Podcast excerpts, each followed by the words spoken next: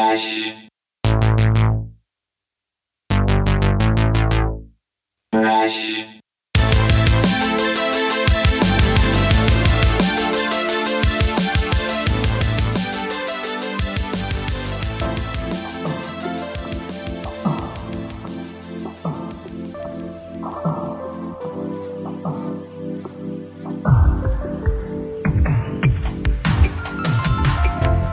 Hey, gang, welcome back to another episode of the We Speak English Good podcast. Today's guest is Forever Preach, or AKA Preach and Cobia. I don't know if I'm saying that right, so I'm my bad, Preach. I hope I, I hope I'm not messing that up.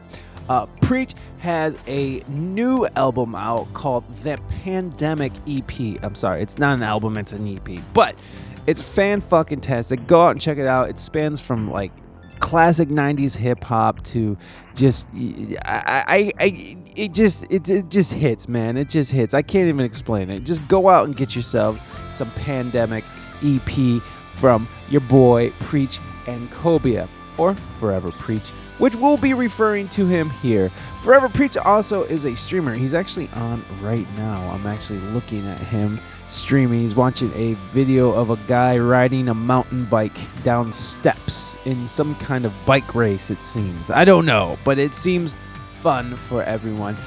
Preach he he uh he hears from his Twitch page actually. Forever or excuse me, Preach and Cobia is a noted MC, poet, singer songwriter, recording and performing artist who hosts a weekly music and talk FM radio show. He combines all of his skills mentioned above during his unique music based series, The Daily Dose, weekdays at 9 p.m. Eastern Standard Time, 3 p.m. GMT, Twitch with twins. Yeah, and he just had some twins and so it's it's very interesting. So now he's watching people flipping on stuff on on stuff. I don't know.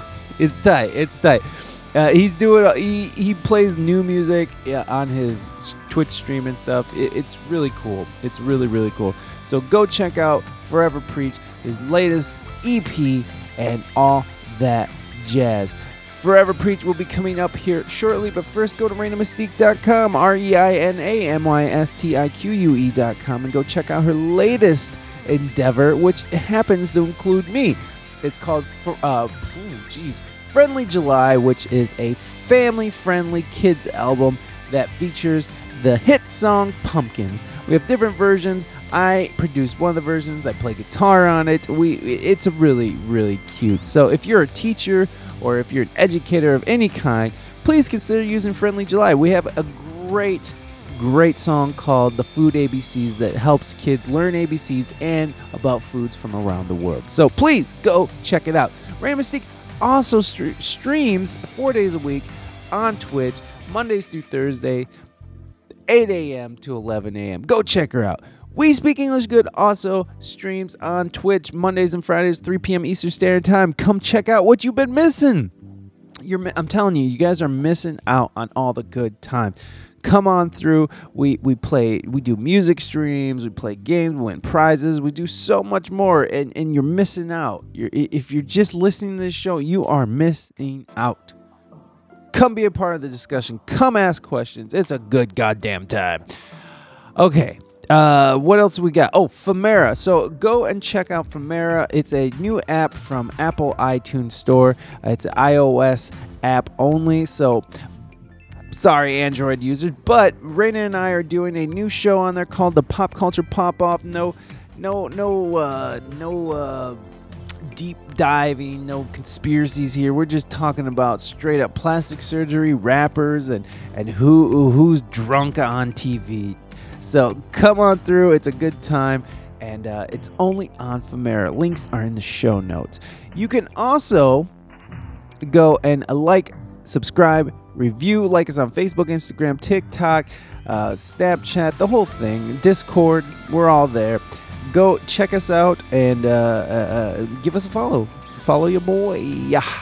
Uh, you can also subscribe to us on Apple iTunes. You can follow us on Spotify. You can also f- give us a subscription on YouTube and Twitch. Wow, that was hard to finish that sentence.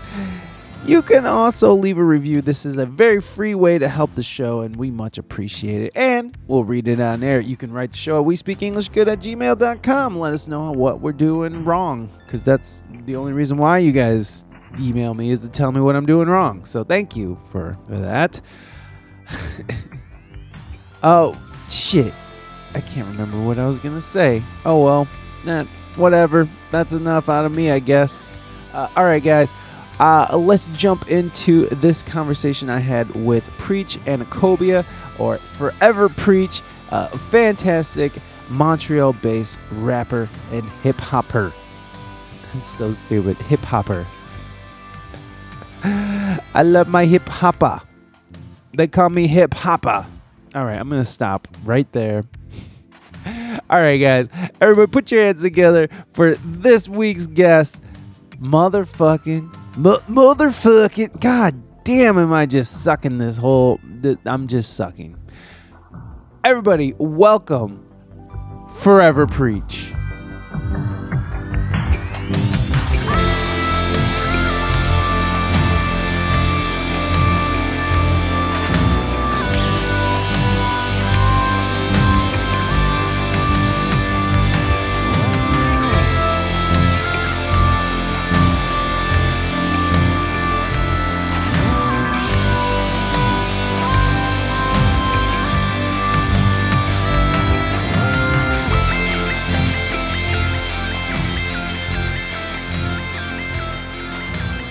Man? How's your day going?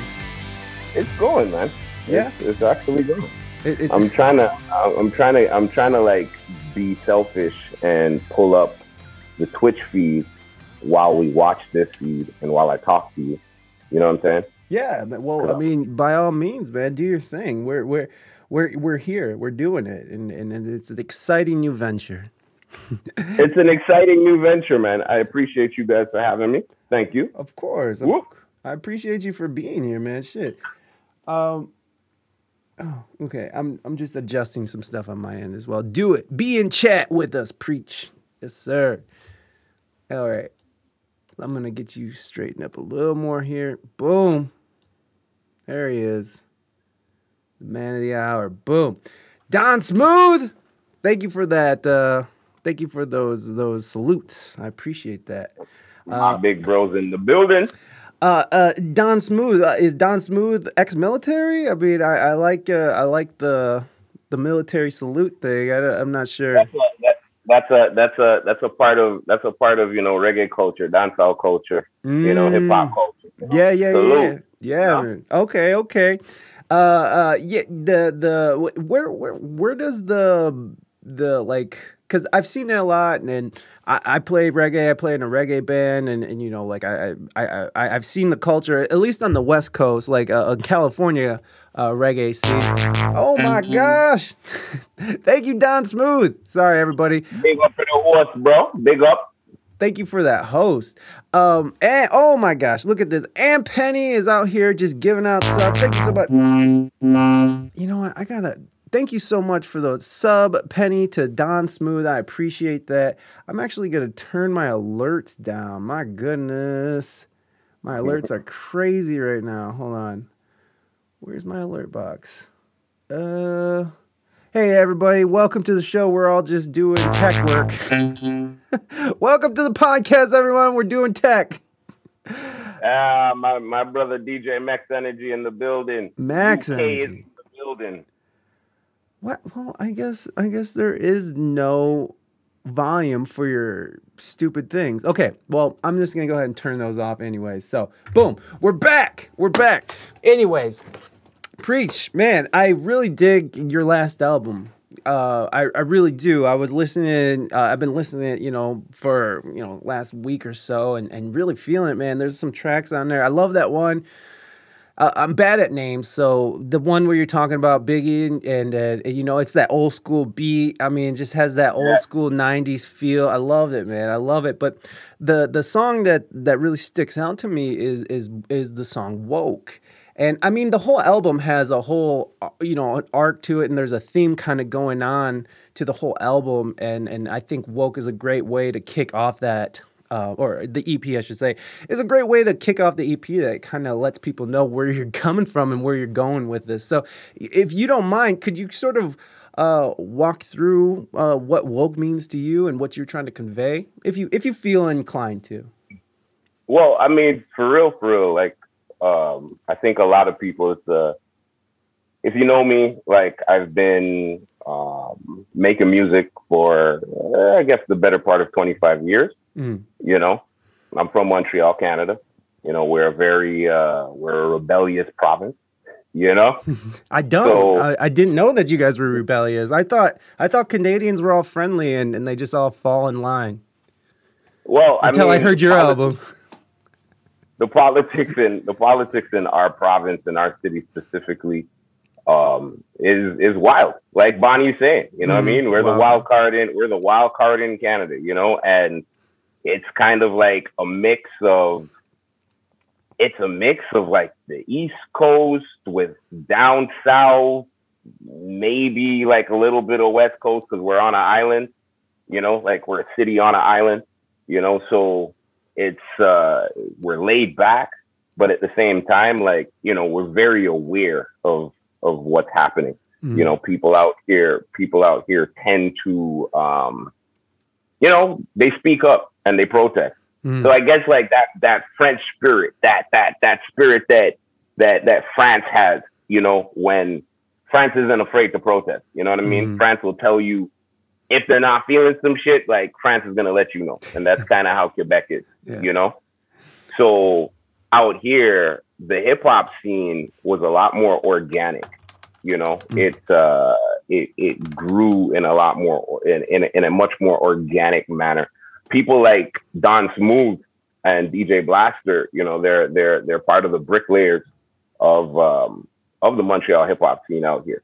You know, uh, people like LDG, they like he predates that and and Supreme and these guys. Like you know, there was a lot of people that that really pushed the culture out here but even as much as like as much as we party, you know, the the tone, the the energy of the city, you know, is is pretty aware. You know what I'm saying? Yeah. And I would say if anything, like, you know, I mean, our if you if you you know our slogan is is is pretty much you know all about sovereignty you know quebec tries to be looks to be a sovereign nation you know they want to be their own country mm. in its own in its own sense. So you know what I mean? From whether it's like the taxes, whether it's whatever it is, man, it's like it's different out here. So it causes us to kind of want to speak up a little more. So my music has always been a little more socio political versus um, you know, being club club oriented. But people like you know, shout out people like Don Smooth once again, because Don Smooth was uh, really one of our first um, official urban FM radio DJs that look like, you know, that's black, you know, mm-hmm. because mm-hmm. FM radio, urban FM radio doesn't really exist out here outside of um, a radio station that is owned and operated off of uh, native land on the native reservation. Whoa, you know? that's the only that's the only like urban hip hop. Like, I mean, Wow. Yeah, that's the only that's the only official urban wow. outlet. Then you have the radio station that DJ Blaster and I and others um, spin for, host for, which is CKUT. There, we're a we're a we're a campus oriented, we're a college based, we're a community radio station. So it's you know it's a lot of volunteer work, it's a lot of volunteer love, it's a lot of like you know community money. You feel what I'm saying? Don Smooth was getting paid for what he was doing on a regular basis. You know what I mean? Making that FM radio Hell money. you know? You know what I'm saying? So, you know, some of us was like, yo, dog, like, you know, you know, but he gave us, he gave, he gave somebody like me, um, he gave somebody like me uh, a platform mm. because, you know, essentially when I started making music out here, the MCs in Montreal were only putting out mixtapes right? Nobody could really afford it with studio money. Nobody could afford to go to studio. You know, mm. I had bought a computer to start producing music off of at like the end of 1999, and people thought I was crazy. but I was like, yo, like studios are about to die. Like there's Yeah. a lot of things that are about to die. Like I didn't invest in music videos because I was like, music videos are about to like like the outlets that are paying you for your music videos are about to die. You know? Mm. So You were We early got- adopter of the internet and its possibilities. Exactly. You know what I'm saying? So in that in that in that sense of like um, you know, having this city around us and having these people who, you know, they're very like we're a we're a we're a pretty as I said, we're a pretty vocal culture, Mm. you know? It brings us to like, you know, all the work that I put in with um the community that we'll speak about in a sense you know, in, in a second. My my my my my my my organization called Munity, Beautiful. right? Yeah. you know um i guess if you if anything like we're a improv collective we're a spoken word hip hop collective but like all of us are you know if if if dead prez come into the city like we're all packing the place. You know what i'm saying? Mm. if the roots are coming to the city we're packed. So that's the kind of music that we're into that you know that's the vibe that we go for. So you know i guess i just developed my my lyrics along that path you know, uh, getting getting through all of these different like political regimes and stuff like that, you know, from Bush to Obama to whatever, whatever. As I was speaking to you before, you were like, "Yo, you wonder why IG banned my schnick." You know what I mean? Like you put up a story with me, and IG called it violent. I really like. I wholeheartedly believe that I was like a part of the initial rollout of shadow bans on Facebook and Instagram and all these other places because I was pretty vocal, you know. About online. what? What, was- what were you vocal about that got you shadow man? Well, I mean, I'm not. I don't. I don't adhere to politics in hmm. in you know any sense of the word. I don't vote for anybody in any sense of the word. You know what I'm saying? Like I look at them as all human beings and blah blah blah blah blah. Why you don't know? you vote? I'm not saying I don't vote. Like. I'll vote in municipal elections, but when it comes to like the big guys, I'm Mhm. like, it's a scam. You know what I mean? We already know that the, the- that, there, that, that the narrative has already been written. Mm. You feel me? I'd fuck So- yes, I feel you. I'd rather I'd rather abstain from certain things. But when it comes to like my municipality and Mhm. my local elections and stuff like that for mayors and, and city councilors and stuff, Yeah. I'm very active in those things. Mhm. Um, but yeah, when it comes to the big guys, I guess you know I'm a part of the loose change generation. You know, Mm-hmm. I'm a part of the the the the. If you don't know loose change, Oh, Loose the Change documentary. documentary, You mean the 9/11 documentary? the 9/11 Oh documentary. Shit! Let's go there. Let's do it. so my Let's get it. my my initial album that Don Smooth helped me push and Blaster and all these guys highlighted why I went through that like history um at the time of being the the first MC to like put out uh out sorry amongst the first MCs Bless and I put out the two first We're the two first MCs to put out albums right out here in Montreal and stuff like that Wow. In 2003? that was 2005 2005 2006 That's how You know. long it took somebody to release a hip hop album there? every, everybody was groups. So we were solo artists I that see, were putting out. So everybody else, like everybody else were like Shades of Culture, was Domatique, was everybody else was in a crew. Gotcha. You know what I mean? And Mm. the the guys that were lucky enough to put out to like actually produce solo music got thwarted along the way. So like those projects never really came out. But we have like some great MCs like Misery and a lot of MCs that just never got to total like you know what I mean? See Mhm. the totality of their talents come to fruition just because of the system out here. What, what So- I just wanted to hold it just for one second. What what why do you think that it was the system that sort of kept hip hop, you know, out of the limelight for so long in, in your city? Because that's that's really late to the game there, man. I, I, no no I'm not no offense or anything, but I mean, you know, I mean shit, that, that's really late to the game considering. But but please, I'm sorry. Well, Quebec is you got to understand that Quebec, um, we're the only francophone, we're the only official francophone province in Canada, Hmm. right? Canada as a whole, um, I guess monitors what America's doing, Yeah. right? They'll see like what's happening in America, and there's certain things that they'll keep, and there's certain things that they're going to throw away. You know, Mhm. one of those things that they uh, have been very, very particular and careful about is um, the influence of urban and hip hop culture in Canada. You know what I'm saying? They're careful So- about it. They're, I mean, they govern it. You know, What- so we've never, in we've which way? never been, we've never uh, benefited from like the the parody laws that American artists Oh. benefit from, whereas like NWA or like gangster rappers could say whatever Mm, freedom of expression and freedom of speech. You Freedom of mean expression and all that other stuff, right? freedom Like, of speech behind that suit? we can be indicted. We can be indicted for our records, pretty much. You know what I mean? Like, if you Wow. go- you- Okay, early- but personally, but personally, how how does that make you feel as someone who is expressive about and very vocal about how they feel about some bullshit that you see around you? How does that make you feel? How does well, that? the indictments, the indictments will only come if you're like, if you're speaking like these trap kids right now. They're all snitching on themselves. You know what I'm saying? So the police out here, they're gonna listen to the record. They're gonna hear, I don't know, behind that suit holding like snitching on himself, and then he's gonna, they're gonna be like, wait, let me see, like, let me really check into this. ah, And if there's actually like, if you're actually dry snitching on yourself, bro, like, I don't know. You know what I'm saying? I do. I, do. know. It's like when people sell drugs on Facebook. It's like, what are you doing? You, you know what I'm saying? Like, I don't. So at the at the end of the day, you know, Eh. the the government out here never gave us leeway mm-hmm. To use like you know what I mean to just say what we wanted to say.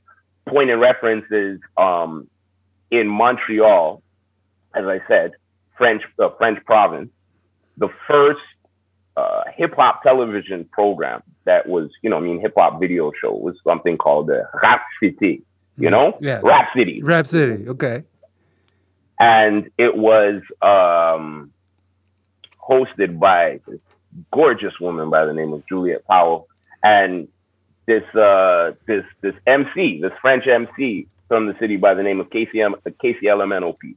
You know, he had like this huge hit that in translates into "Shut Up." You know what I mean? Mm. and uh, he was the dude. He was the guy. You know what I'm saying? He was the guy.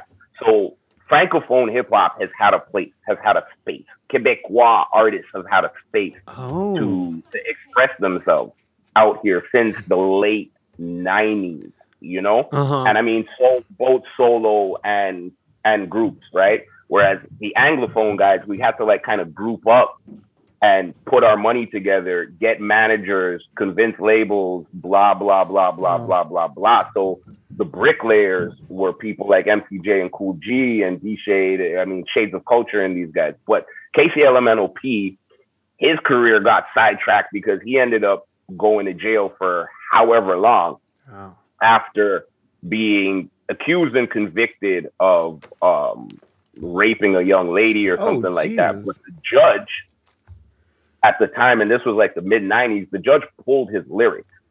You know what I mean? The judge Mhm. listened to his album, pulled his lyrics, and said, "Look, like if if this is how you speak about women on your album, you know, how do you want me to believe that you're not this person in real life? Mhm. You know?" Yeah. So those that's just a that's just an example to Right. show you like, you know, how the government out here has kind of, you know, try to put us in check. Uh, not just within the music, but like when it comes to the shows as well. You know, the anytime you go to book like a hip hop show in Montreal, in Quebec, um, you know, the police are checking. The police check the flyers, the police, whatever, and then you know, some promoters have been known to get uh, phone calls have been visited by the police to say, look, you can't bring this artist or bleed, bleed, blah, blah, blah, blah, blah. Jesus. You know? That So there's, I mean, there's a huge history behind why, you know what I mean? Like Boot Camp Click came down here one time and the shit got crazy. There was a riot.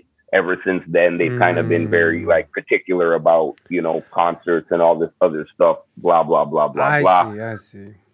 Dancehall culture, hip hop culture wasn't necessarily known to to to always behave themselves on a Friday night. You know? yeah, I do. Um, I do know. No, because because I on a on a like a more localized scale, we I've seen that in different places that I because I've always been sort of involved in hip hop music, as in like a band, like full band presence, or or or just producing with with rappers and stuff. Uh, and so like when I was going out and, and gigging with with you know these rap outfits, which sounds really. really vanilla to say. I was playing.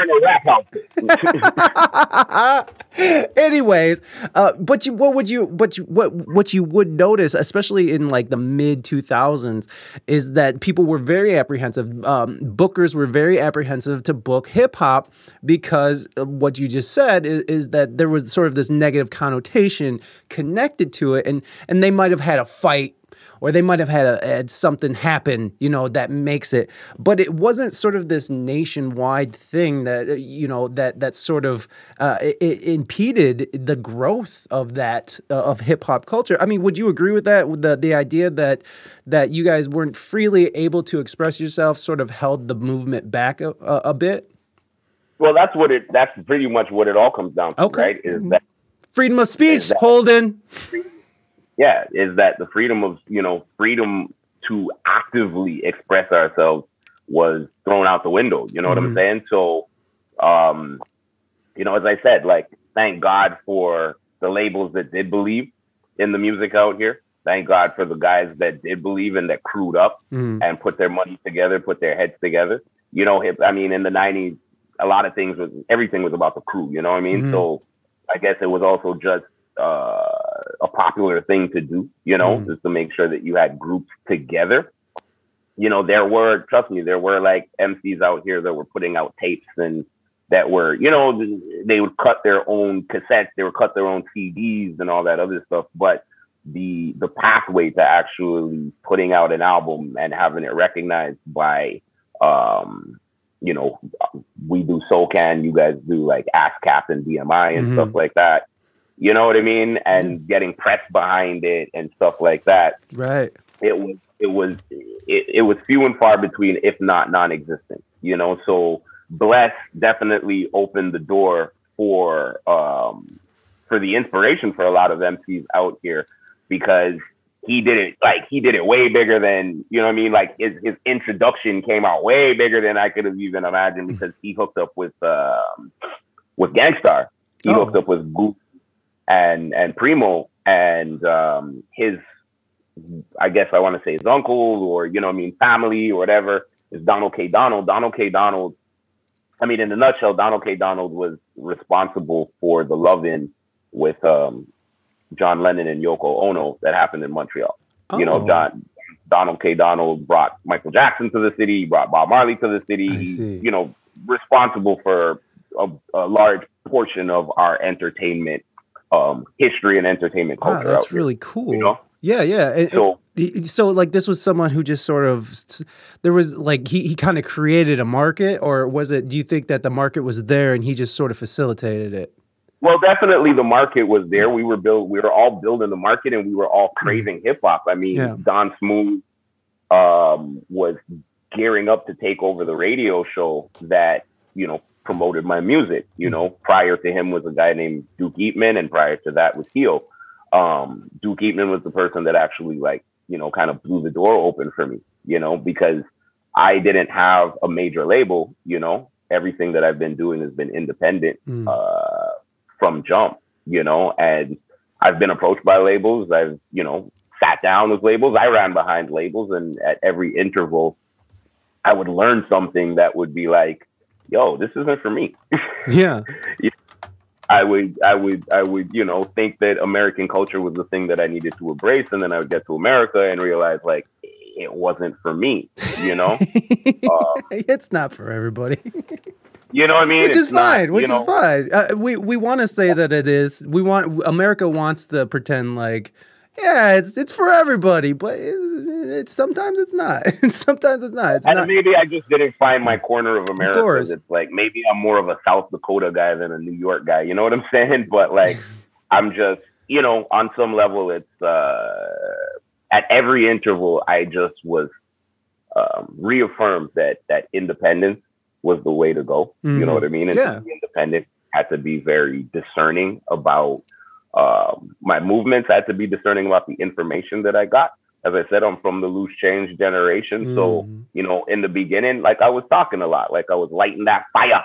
You know, I was lighting that fire. I was young, man. I was young. I didn't know no better. We didn't know nothing about no algorithms or shadow bans or any of this other stuff. You know, you know what I mean? But what's so, interesting now, because I do kind of want to, uh, please finish your thought first. I'm sorry, I interrupted. Please. No, no, no, I'm just saying, like, so within that, you know, with coming through all of this and like understanding where I'm from, understanding the music, understanding yeah. the politics, understanding the era that we lived in. You know what I'm saying? This is, I guess, you know, I guess that kind of somewhat in a nutshell or a long nutshell, a very fat nutshell, right? Mm. You can like chew into this, right? It's kind of like a tangerine. It's not like, you know, yeah. is uh, is it explains how we got to woke. You know what I mean? Mm. Like the the notion that it's not even about being woke, right? Mm. I think that like uh, through all this, like through the history that I went through and seeing everything go down and how the world has been shaping up,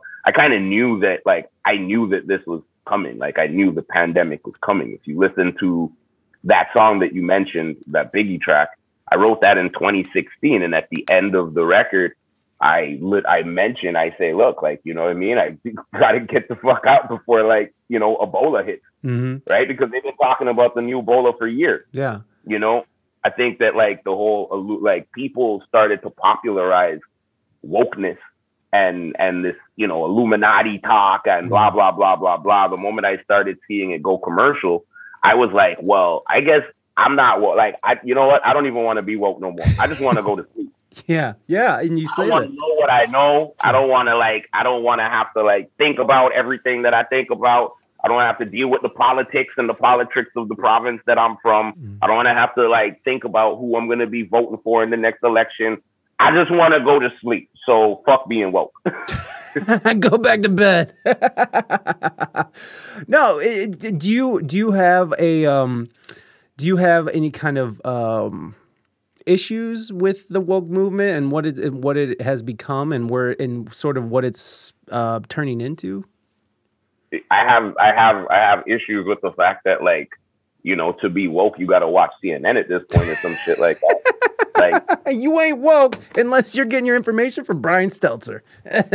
you see what I'm saying? Like I don't. If you're not like, getting it from like, a fat bald white guy, you're not woke. You're not woke. I'm just saying, like, fuck a label. Like, it's it's not even about a label. It's like, do you and do what is best for you. You know what I mean? Like, is it is it woke to be vegan? Like, you know, being vegan will kill certain people. Yeah. You know what I mean? Kill your so, cat. That's for sure.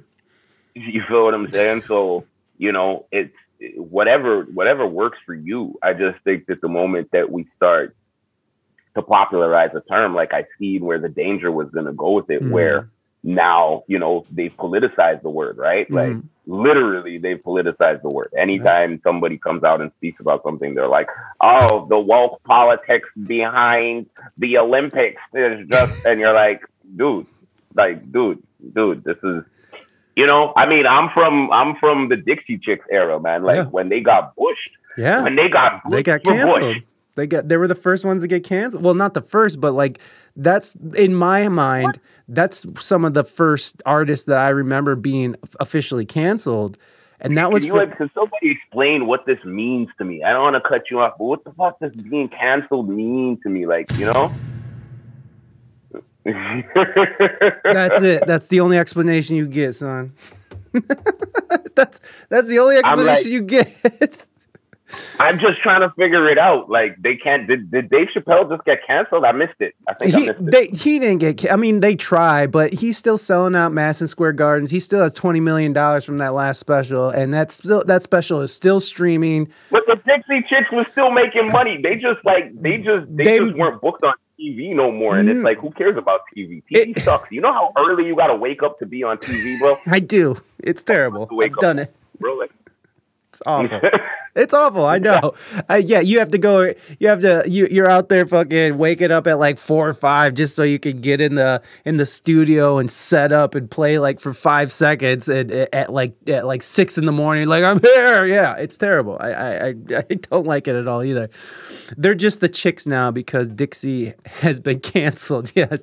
Uh. Yeah. T- uh, no one gets canceled. No. uh, But here's the thing: people do get canceled because he, you know you see these actors and these artists, you know, who get canceled and they still have careers, they're still making money. But then there's people who are just living in. Thank you, Rada. There's people who are just living in, you know, in in in, bum bumfuck South Dakota who said something inappropriate on Facebook ten years ago and just lost his entire career because someone got mad at him and went looking through his Facebook shit. So it's not like cancel culture just affects these big megastars who who have the money to fall back on. No, this is affecting people who are just just living their lives every day. So to say that he cancel. He was fired. I'm just like, I'm right, saying, right, like, but but but but when your career is is at stake there because of something stupid you wrote on Facebook ten years ago, like I I I just I find a problem with that. I mean, now if he's sitting there like I love. I love, you know, doing weird things to little children, and that's great. You know, maybe there is something to be mm-hmm. said about that. But like, you know, if he just made an off-color joke, and you know, I, I'm not trying to, I, I'm not saying any jokes right now. I'm not trying to defend jokes, but if he just said some weird off-color thing like 10 years ago, and someone like took it and ran with it.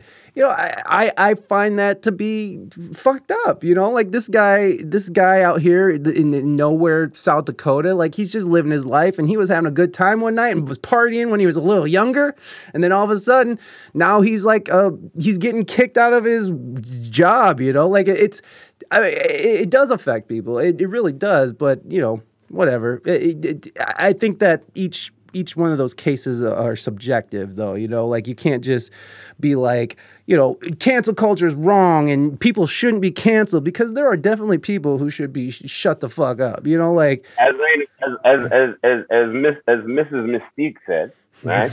um, the chicks have 3.7 million monthly listeners on Spotify. They are doing just fine. Like I'm Right. just saying, like all of these people, you know, homeboy's gonna find another yeah, job. he'll get no job I'm like, you know, I guess because you know, I I studied journalism, I studied radio broadcast, all Mhm. of that other good stuff, blah blah blah. And you know, I studied Edward. I study Edward Bernays. I study, you know, uh, like I study. Yeah. I study. So I understand spin. I understand, you know, that you need a story, right? Like if there's no story, there's no news. You need a story. yeah So, you know, at the day, it's like, let's get the story going. Let's get the story going. And that's really, I guess, the biggest problem is that everything is about, everything's about, you know, it's clickbait. yeah yeah You- absolutely it's it's it's all just they're just trying to sell more they're just trying to get more eyes on their product. They're just trying to sell more stuff. And if that means that they have to make up lies that to get people to click on the headline then they'll do it. And then they'll just retract it or they'll redact it in the night when no one's watching. And and and, and so forever the the uh, uh, the history of time will say that you know the New York Times had it right the whole time but they're going back and redacting what they said in, in at- in the night, like while no one knows, and they don't say it to anybody. They don't they don't mention it in the article. They just change the information as if that's how it was the little, printed. like the, the little blip at the end of the article to just say, hey, yep, we just flipped it. You know what I'm saying? So Yeah. really and truly, like that is that that that comes back down to the foundation of if you ask like, you know, about cancel culture and wokeness and how they're like bastardizing all these terms and Mhm. stuff like that. It's funny, like I didn't I didn't plan on naming my album The Pandemic. Like, you know, I don't speak I don't say nothing about the pandemic, mm-hmm. like really. Yeah, but it just happened and it just for me like the pandemic was larger than than than corona or whatever you know what i mean? It's like cultural i was looking at like a cultural pandemic yeah, of what was happening. And just the fact that i think that freedom of expression is under attack you Yeah. know has been has been under siege for a very long time you know and I've seen how they manipulated the audience during the trump era they've been manipulating the audience, you know, even before and after and blah, blah, blah. You know, I, I'm all for, I, I'm a youth worker, so I'm all for safe spaces and I'm all mm. for, you know, um, uh, respectful language yeah. and all that other stuff. You know what I mean? I work in a, I, I used to work in a space that did outreach to everybody, whether you were a drug addict, uh, a youth, uh, transgender, LGBTQIA, like whatever you know what I mean. You you subscribe to that was you know that's the the organization that I worked for. So to me, I'm like I come from a space where allow people to be them, allow people to speak as they need to speak, allow people to make their choices as they they they they define their choices to be fit for them you know mm-hmm. so obviously like you know right now you know i'm not even even just the notion of flexing my privilege of being able to still get work or still have concerts um still have shows during the pandemic i've been very like mindful of that and i've been very mindful of what i turn down and what i what i accept mm-hmm. you know uh, i've been turning down events that are are taking a hard line on, you know, I mean, any kind of passports or any kind of whatever. If you're, if we're out here segregating our community, like I'm not about that life. Right. You know what I'm saying? Regardless of, regardless of what my choices, another person's choices are, you know, I'm, I'm just the, the person that I've been traditionally from time has always been, yo, let people make their decisions as they see fit. You know what I'm saying? Yeah, no, absolutely. And and you know, you mentioned you know those passports and stuff, and when you look at other countries that what what they're going through right now, like you know, like Austria and Australia and even Germany right now, and um, how how they're just mandating you know getting the vaccine and you know and, and again here at we speak english good tv we are fully support the vaccine go get the vaccine uh, but don't listen to me talk to your fucking doctor don't listen to the internet don't listen to people on the internet Go talk to your doctor and find out if the vaccine is right for you. The vaccine's great. Thank you, Bonnie. Thank you, Pfizer. Fuck you, baby. Fuck. Hold on. I'm gonna. Fuck, hold on. I'm. Brought to you by Pfizer. Fuck you. Pay me. Thank you, Pfizer. So, with that said, yay vaccines. What is your? um, you know, uh, what? How how does that fall on your ears when you're seeing?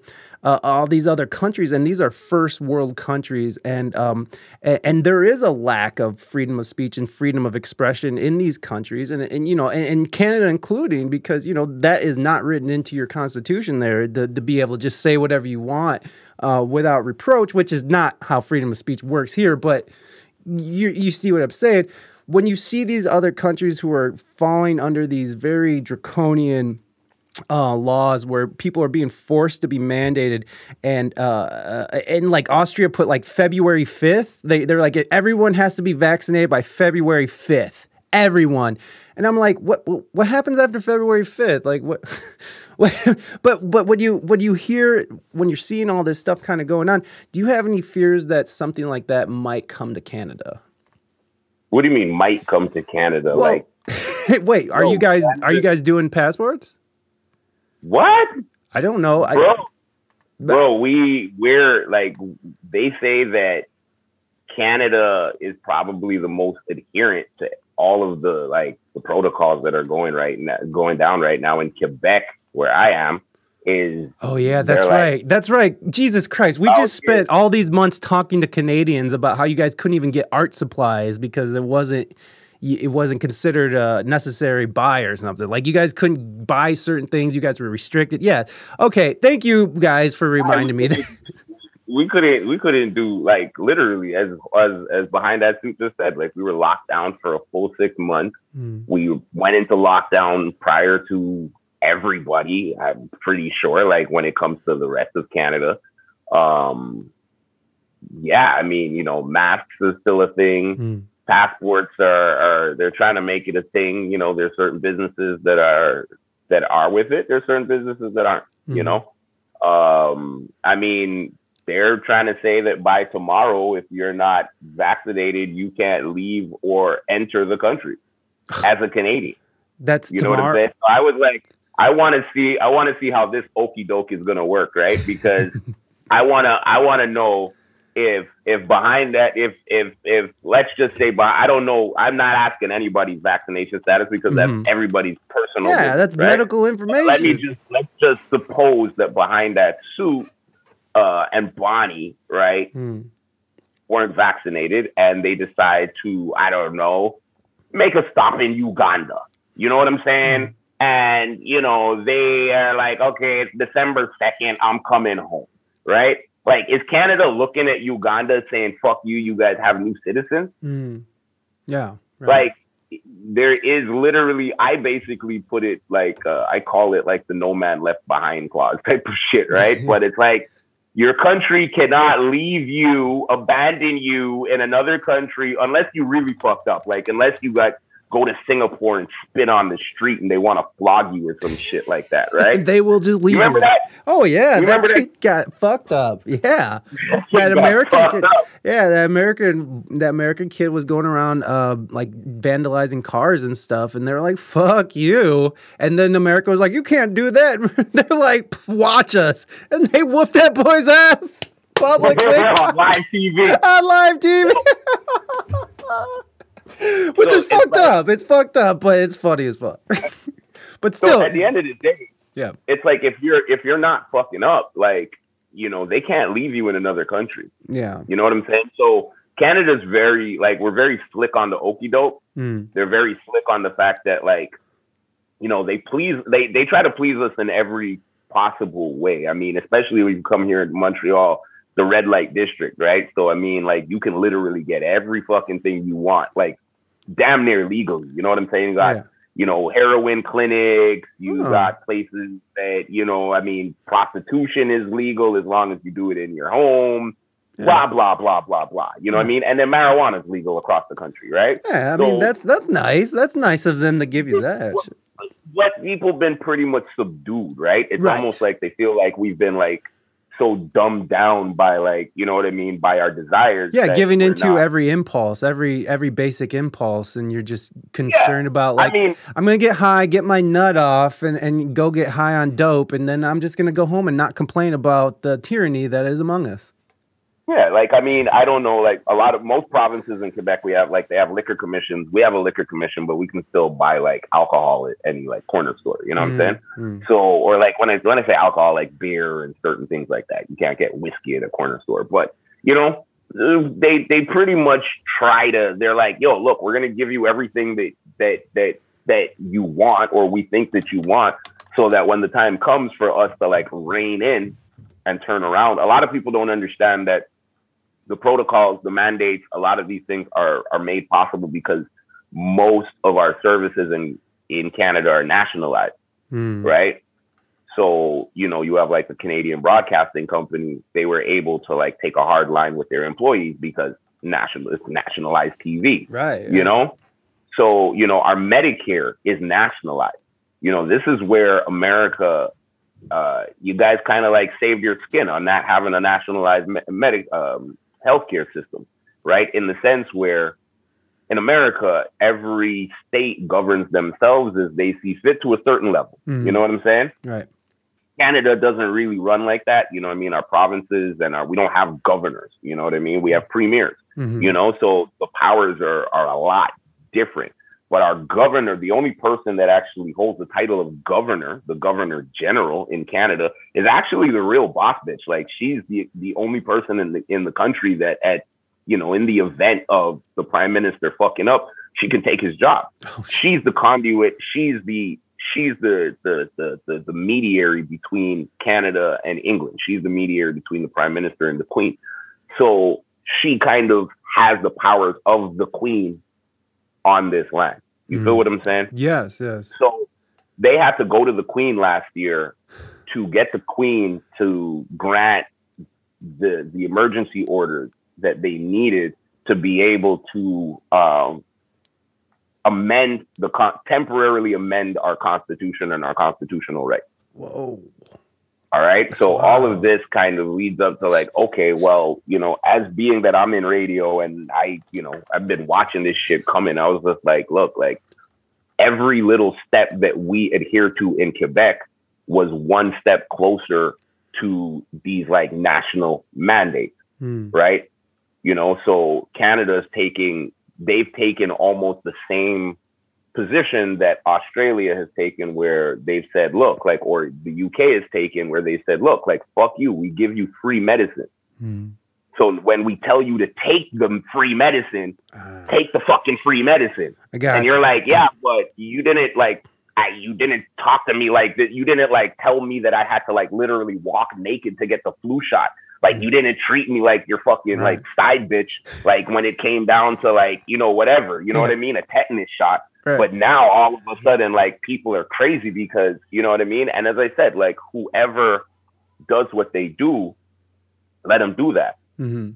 You feel me? But when you understand that, you know, you're you're you're you're you're under a regime that is controlling you based off of access to your desires, Mm. whatever it may be. So it's like the things that they've nationalized, you know, yes, they're they're they're they're necessity, they're important, but on some level, it's like we might need to rethink how much control we give the government when it comes down to our Medicare and our whatever, but nobody's going to give up Medicare in Canada. Yeah, well, I mean, I mean, I, I mean, honestly, I, I that's one thing that I wish America would get on board with is this, the, uh, at least an option for it, right? Like, if you want your own private healthcare, like you know, this is America, goddamn it, you could do it, but uh, uh, uh, but but to have an available option for people to just be able to not have to like, because they're here in America, you can go into debt and like your whole life could be ruined just because you had like a, a hernia surgery you know like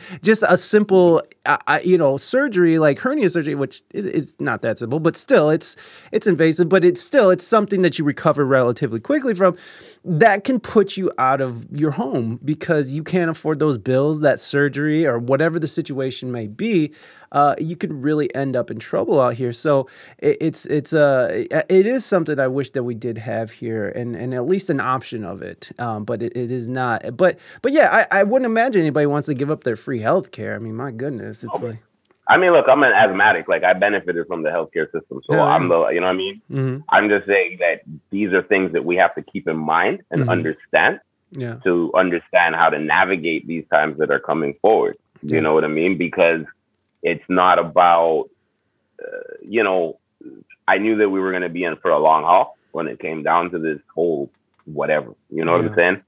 So, you know, when it we're about to go into like phase three or phase four of their long haul, and you know the booster programs are rolling out across Canada and across North America and all that other stuff, right?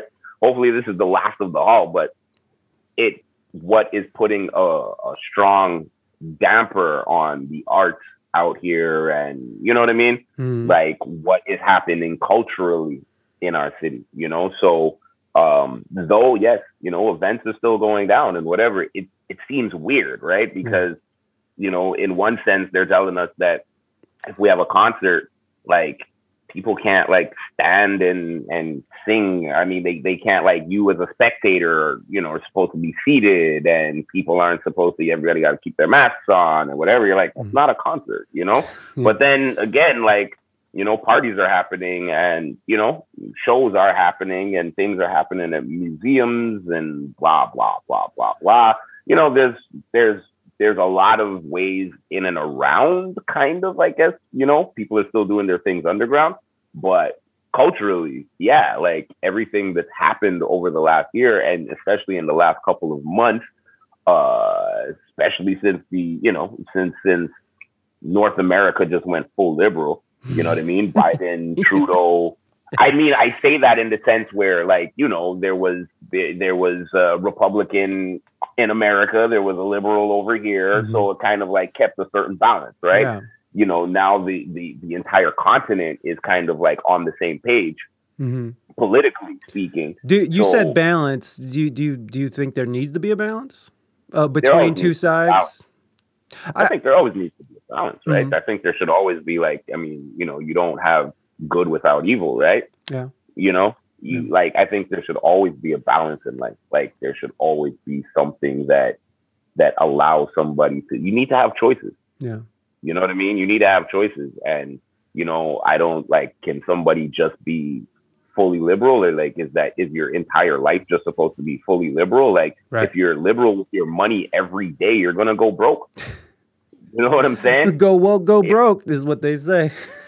no as a man like as a man if you're a liberal with your sperm with every woman guy like you're gonna have 500 fucking kids running around. You feel what i'm saying? Don't be too liberal, son. well, You no, and- but but but yeah, and, and uh, I, I completely agree with you, and um, it, and and it seems like it's gone so far to the liberal side, and which which I consider myself, and I, and I feel like that you probably consider yourself a liberal thinking person just by how you're talking i would say that you have that mentality that you're accepting. You don't mind pronouns. You're you want people to be happy. You want people to live their lives healthily and stuff.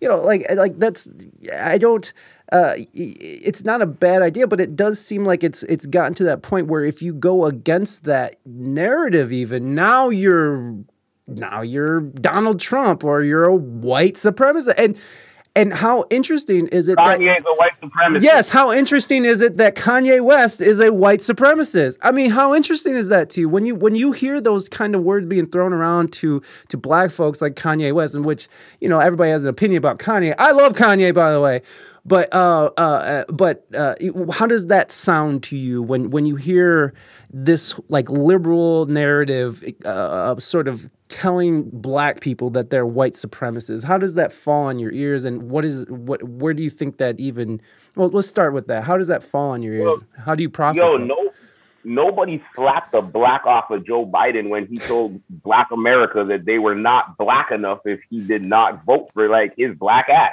I didn't know. I did, I didn't know he got dropped in a tub of chocolate and got left there overnight. I did not know. You feel what I'm saying? But at the end of the day, like, you know, I look at it like I, I have this, I have this, this, this, this, this, this philosophy, I guess, if you want to call it, this thought about like, you know, pocket societies, right? Pocket culture. You know, we're all pocket cultures, right? We're all like, you know, just imagine uh, a pair of pants with like, you know, a hundred pockets. You know what I'm saying? One pocket doesn't know what the fuck the other pocket's doing. Mhm.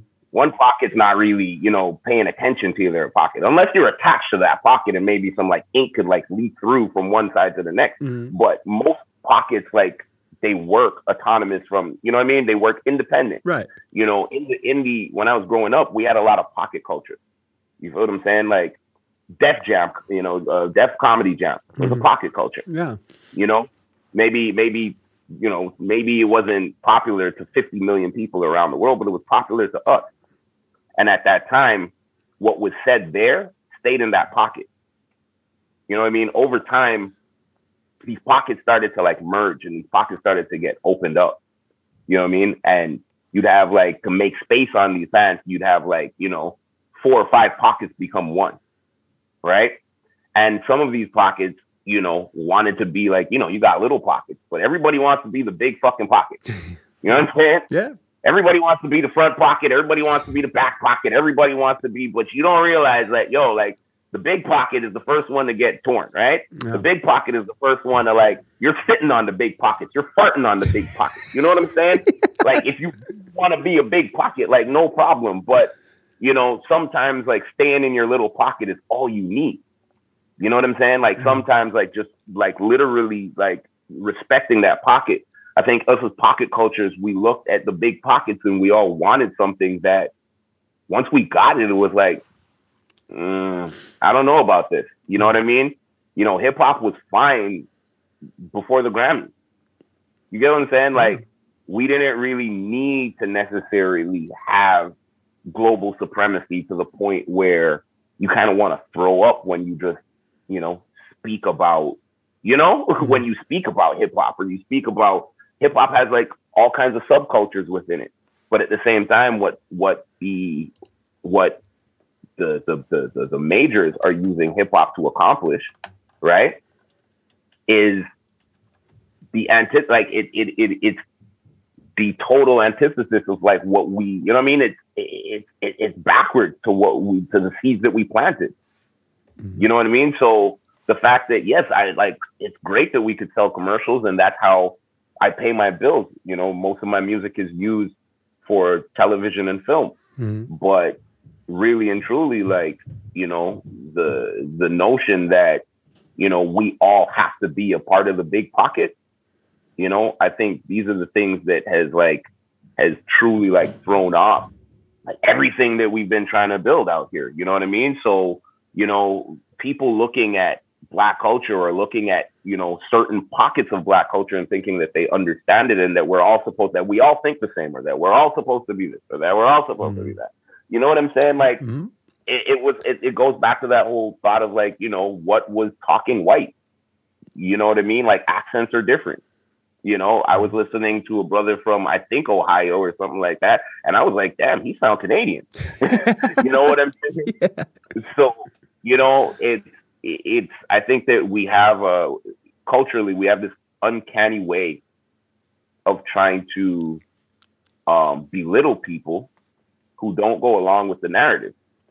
You know what I mean? Mm-hmm. Kanye West wasn't going along with the narrative. Right. You know, so not only did they like did did when it comes to like black celebrities, I find that like white media is very particular in how they um, reprimand them publicly. So they'll get other black celebrities to reprimand them for them. Mm, you know, yes. That like with Kanye West, my problem with like somebody like if I use this as an example to like you know cap your answer your question, I find that you know we're not supposed to agree with everybody just because they're black or whatever the case is. But then I also have a big problem where people will, you know, black folks criticize successful black men you know what I'm saying? Mm-hmm. For having their own expressive way or whatever the case is. You know, mm-hmm. for so long we've been looking for you know a certain amount of success within the community and a certain amount of whatever that it's it, it's a shame that once we get there,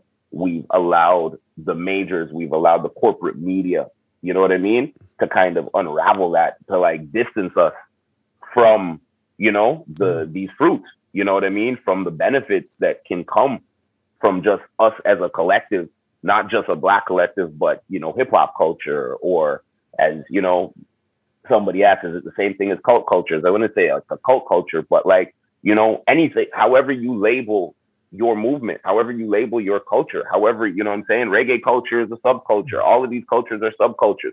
You know, how reggae governs themselves. I don't think that people in hip hop should you know what I mean? Like mm-hmm. should should should have an opinion on. Mm-hmm. You know what I mean? How rock music governs itself, I don't think country music should have an opinion on. Mm-hmm. So that's just how I see, you know what I mean? Yeah, when it yeah. comes down to speaking culturally and being culturally out here, you know? You're like you're just like stay in your pocket, bro. stay in your mm-hmm. fucking pocket. And if you don't like what that pocket has to stay, don't go in that pocket. Stay in your own pocket. Stay don't, in your fucking pocket. Don't bro. fucking don't fuck with that pocket then. Um, well, well, I, I, I, I agree with that, and um, uh, it, it, it's interesting, you know, like because there's parameters that you sort of placed on. It's like, um, you, you, you, in your opinion, you, you feel like they don't really have any business commenting on certain aspects of culture. Is, is that kind of where you're going? Where like certain people have, they don't have business even saying anything about it. Well, it's, it's like DaBaby said, like after they tried to cancel DaBaby, like for mm-hmm. the whole, you know, for for for what they labeled as homophobic comments at his concert. Mm-hmm. If you're not a part of hip hop culture, you're not going to understand what he was saying. Right. You get what I'm saying? So yeah. he, as he said, like, yo, my concert serves the people that come to my concert. Right. You know what I'm saying? That pay to come to my concerts. They're not for everybody. Right. You get what I'm saying? I do. So, like, you know, for me, I think DaBaby or whoever should be canceled for other things if you're going to talk about cancel culture. Right. I mean, you the fact that he murdered somebody in Walmart. Yeah. you know what I mean? There's a lot of things that there's a lot of other things that we could take issue with. You right, know what I'm right. saying? And, so and I'm, I'm I just please. No, but I just agree with what he was saying about like mm-hmm. stay in your pocket. You know? Yeah.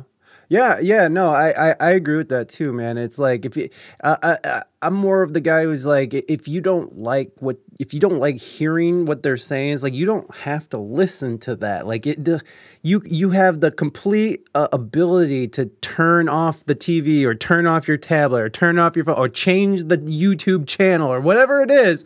You have that ability to to not support that. And the yep. fact that people feel like they have to take it a step further and like ruin people's lives and careers, that's where I take issue with it. now again, is there some people out there who do so uh, they the the crimes were so egregious that they need to be sort of silenced now? I do think so. I do think that there's people out there that that are horrible, like to the point where they should be silenced and just sort of put away in a dark cell somewhere.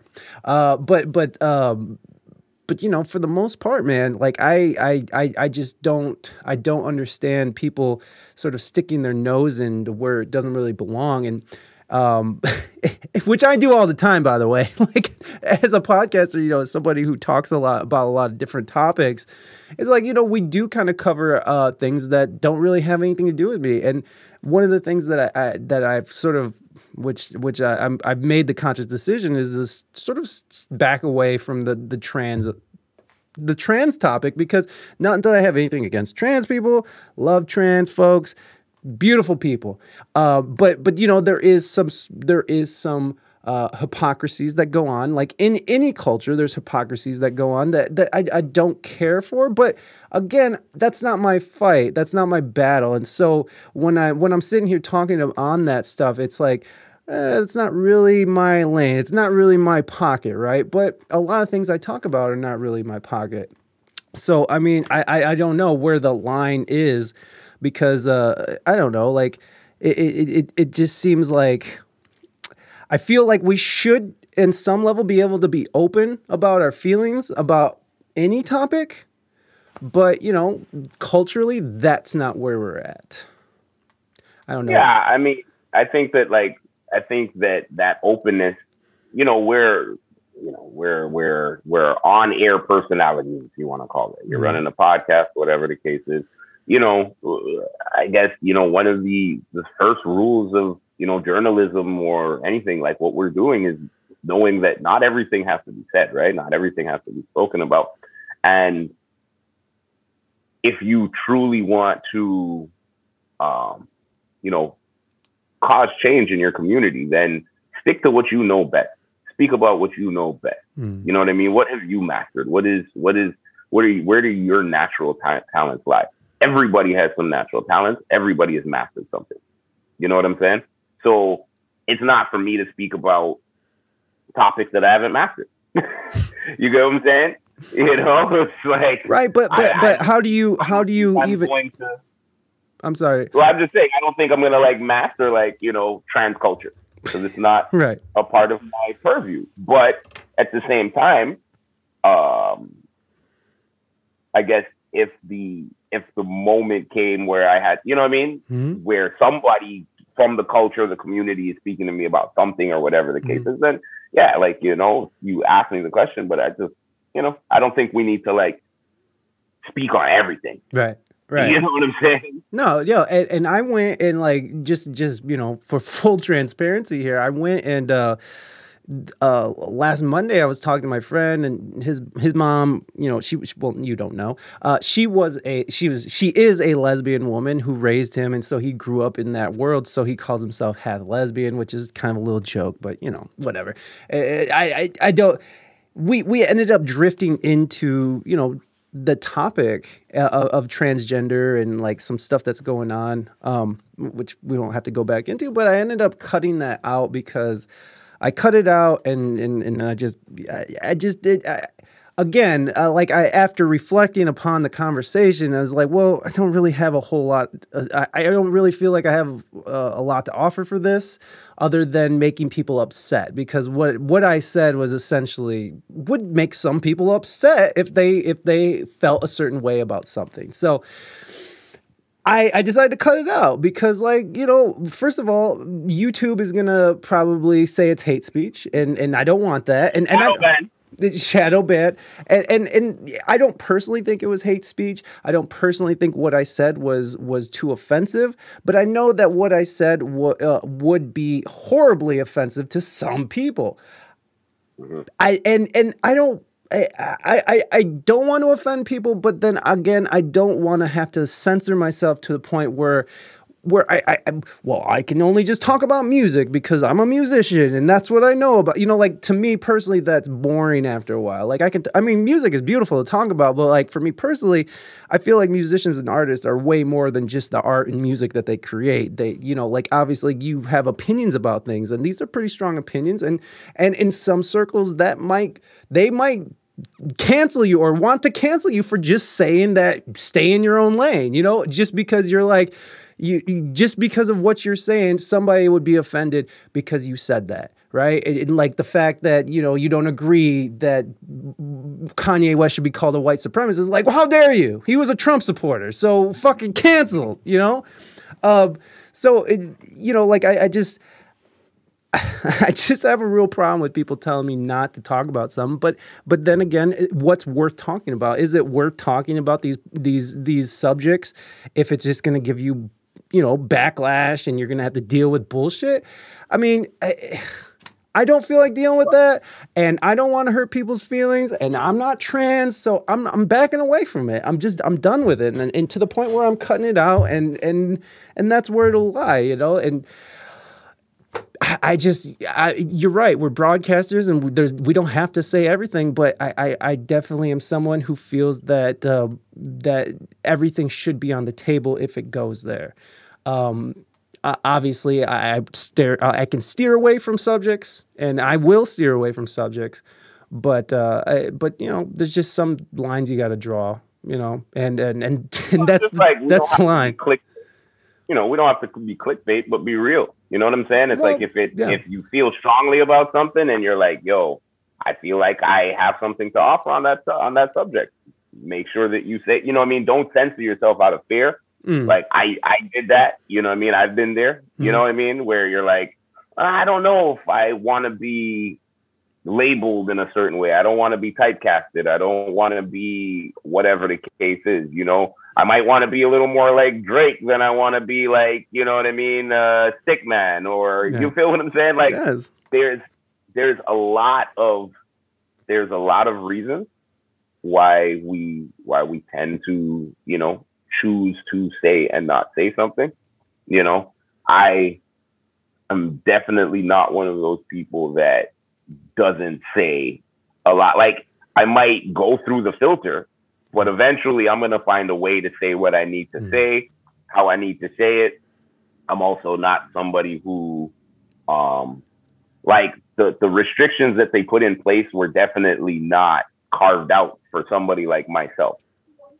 Yeah, you know what I'm saying? Just because, you know, I've been, I'm a pretty like I'm not a reclusive person, but I've had my time. You know, I've done my tours, I've done all of that other stuff. I like to just be home watch movies, cook my own food. You know, I garden.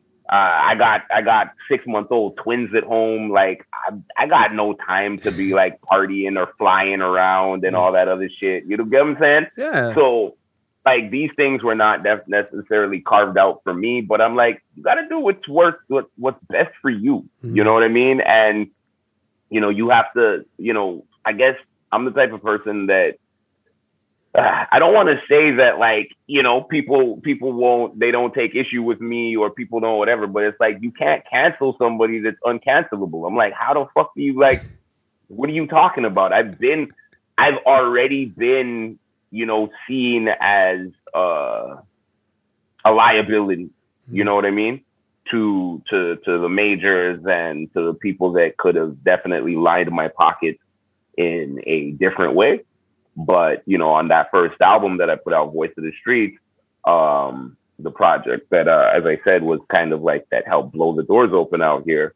You know, I'm I'm speaking. I'm you know that came right out of the loose change era. That mm-hmm. came right like literally on the heels of it. So, you know, 2003, I'm like putting out like tracks like War Report, where you know the second verse that starts with me saying, uh Schwarzenegger's a Nazi. My people watch me. The skull and bones you, uh, the skull and bones you sport in the state, and then you as property. You know what I mean? It's mm-hmm. like nobody wanted, like the, the, the majors weren't gonna push that. You know what I mean? The majors aren't trying to put no money in that. you know what I mean? So definitely, I've always been somebody that I said, look, I don't, you know, at some point you just have to speak. Mm-hmm. But I also learned you know, by being this person, um, that yeah, we don't have to talk on everything. You know what I'm saying?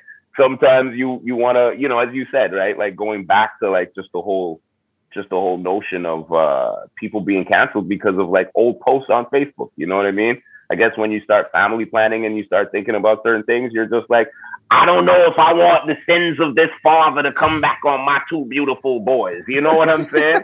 so you you kind of carve out certain things and you you you try to work in a certain way. You know what I mean? Mm-hmm. But never never make anybody uh convince you or convince anybody that like they cannot speak that you cannot, you know what I mean, put your mouth on any topic you want to put your mouth on. I mean, you might not want to put your mouth on anything you want to put your mouth on, you know what I'm saying? Yeah. Right? Like I remember like I was like 7 years old. I remember like I was like an idiot. You're like remember I told you we do like minus like today is minus 7, right? Yeah. To, like like like my guy Mike and I were were, were we were kind of doing like Celsius Fahrenheit wars. You know, he was like, "It's cold." I'm like, "You don't know nothing about cold, Mike. you don't know about Canada cold, motherfucker. this is Canada, bro. It's minus seven out here. What is that? It's 23 degrees Fahrenheit." And he said it's 30 degrees Fahrenheit. I said, "Okay, okay, okay." But look, you gonna come back and talk to me about cold in January when it hits about minus 36 or uh, minus 40 degrees Celsius in Quebec, right? Uh, like that's a whole, you know what I'm saying? Like that's a whole different, like you learn to not put your mouth on things that are cold and cold. You feel what yes, I'm saying? Yes. So, you know, on some level, like just like that, just like you learn how to not like, you know, be a bright jerk and like buy a popsicle when it's like minus 16 outside, right? Yeah. Your, your tongue, your, your tongue gonna get fucked up. Like you don't, you don't want to, you know what I mean? You don't want to potentially you know, create a list of of things, right? That kind of don't and I guess this comes into like branding, right? This is where I put my brand hat, my branding cap on. You know what I mean? It's like speak on whatever, whatever adheres to your brand. You know, like us talking about the mandates and protocols and all that other stuff that adheres to my brand. Because if you go and listen to my album, you listen to my project, these this is the information that I'm kind of speaking on, even though I'm not speaking on, you know, I mean, COVID or none of this shit. You know what I'm saying? Mm-hmm. But it goes within like it goes within how you know I've built what I've built and you know why I've decided to stand on the legs of freedom of speech over you know trying to like figure out how I could build my own embassy like Drake and shit. You know what I'm saying? You know that's what they call this mansion in Canada. They call, they it, call the embassy. The oh, they call it the embassy. Oh shit! Yeah, yeah. he called it. He called it the embassy, right? Because I mean, it's probably the fuck in it. Like he has like a, he literally has what? What did they say? Like there's an NBA regulation basketball court in there. I think he got a Cineplex Odeon in that bitch. I'm like. He has his own like I'm I'm pretty sure that he's like figured out how to like build Jurassic Park somewhere in that place. Guy. Like it's huge. Dinos running it's around. It's, it's so massive. It's so massive that that like you know because the pandemic hit, and I'm sure that he had like big plans for this embassy. Like he was going to open it to the public and all kinds of other stuff. He was going to have celebrity basketball games and charge people like exuberant, like all kinds of like dumb money like the yeah. Drake Kanye West tickets are going for now. They're like mm-hmm. seventy five hundred dollars for like front row seats and shit, right? But like they're like Drake, Drake done fucking done like try to figure out how he could make this money money back. So now he's doing virtual tours of the embassy and like every corner, like every time you turn around, you go into a room, you're gonna be like hit with Drake related projects products. You're gonna just be able to buy like Drake all over. You're gonna buy Drake all over Drake. Wow. And man, I, I mean that. I mean personally, I think that's that's fucking incredibly genius. Uh, it's great. I, I think that's incredible. Uh, that good for Drake. Good for Drake. Get your money, baby. Get your money. Uh, I, I, I, I love all that shit, man. I love that Kanye. Even you know, I know a lot of people didn't appreciate him hanging out with Donald Trump, but I feel like in some way, he was doing it as a fucking like I honestly feel like that dude is just like like 10 steps ahead of everybody. Like I, I feel like that dude has just orchestrated some like real like real fake drama to get his album sales up. Honestly, like all the shit that happens always coincides with like an album dropping. You know, like even when you look at like Beyonce and Jay Z, and they had that whole like, uh, uh, you know, they cheated on each other, and then the hip hop Illuminati, and like all these things that that that are public. You you got to imagine are, are are have to be on some level orchestrated, and and especially when it all coincides with album drops. I mean you call him what you will, but the motherfucker's a genius. I don't care what he says, and I love his music, even though the last album didn't really hit me that great. But hey, whatever. He's a genius. He does what his thing. Uh, I I don't know. Uh, would you agree with that? Would you agree that that that the some of this stuff might be a little orchestrated? Oh, bro, like I was I was just saying on my on on Twitch like on Friday or whatever that uh because you know during my show, so on on Twitch, um, I rock a show called the Daily Dose weekdays at 10 a.m. and um, 10 a.m. Eastern, that is. But um, what we what what you know, I do a little music news, I spin, uh, you know, I spit, I blah blah blah, and we were talking about Kanye this weekend, like the fact that you know he's trying to get Kim back and all that other shit, and I was like, look, bro, like from jump, I've been saying that all of this, this is a psyop. I yes. was like, yo, Con- I'm like, Kanye's a walking psyop. Like, yes. don't think, don't get it twisted, right? I'm not. He should be a CIA that, like, agent. Yeah, I don't think for all we like, know he is reproach and shit, right? And I don't think that, as I said, I'm not saying that just because he's black, we're supposed to agree with everything that he does and blah blah blah blah blah, right? right.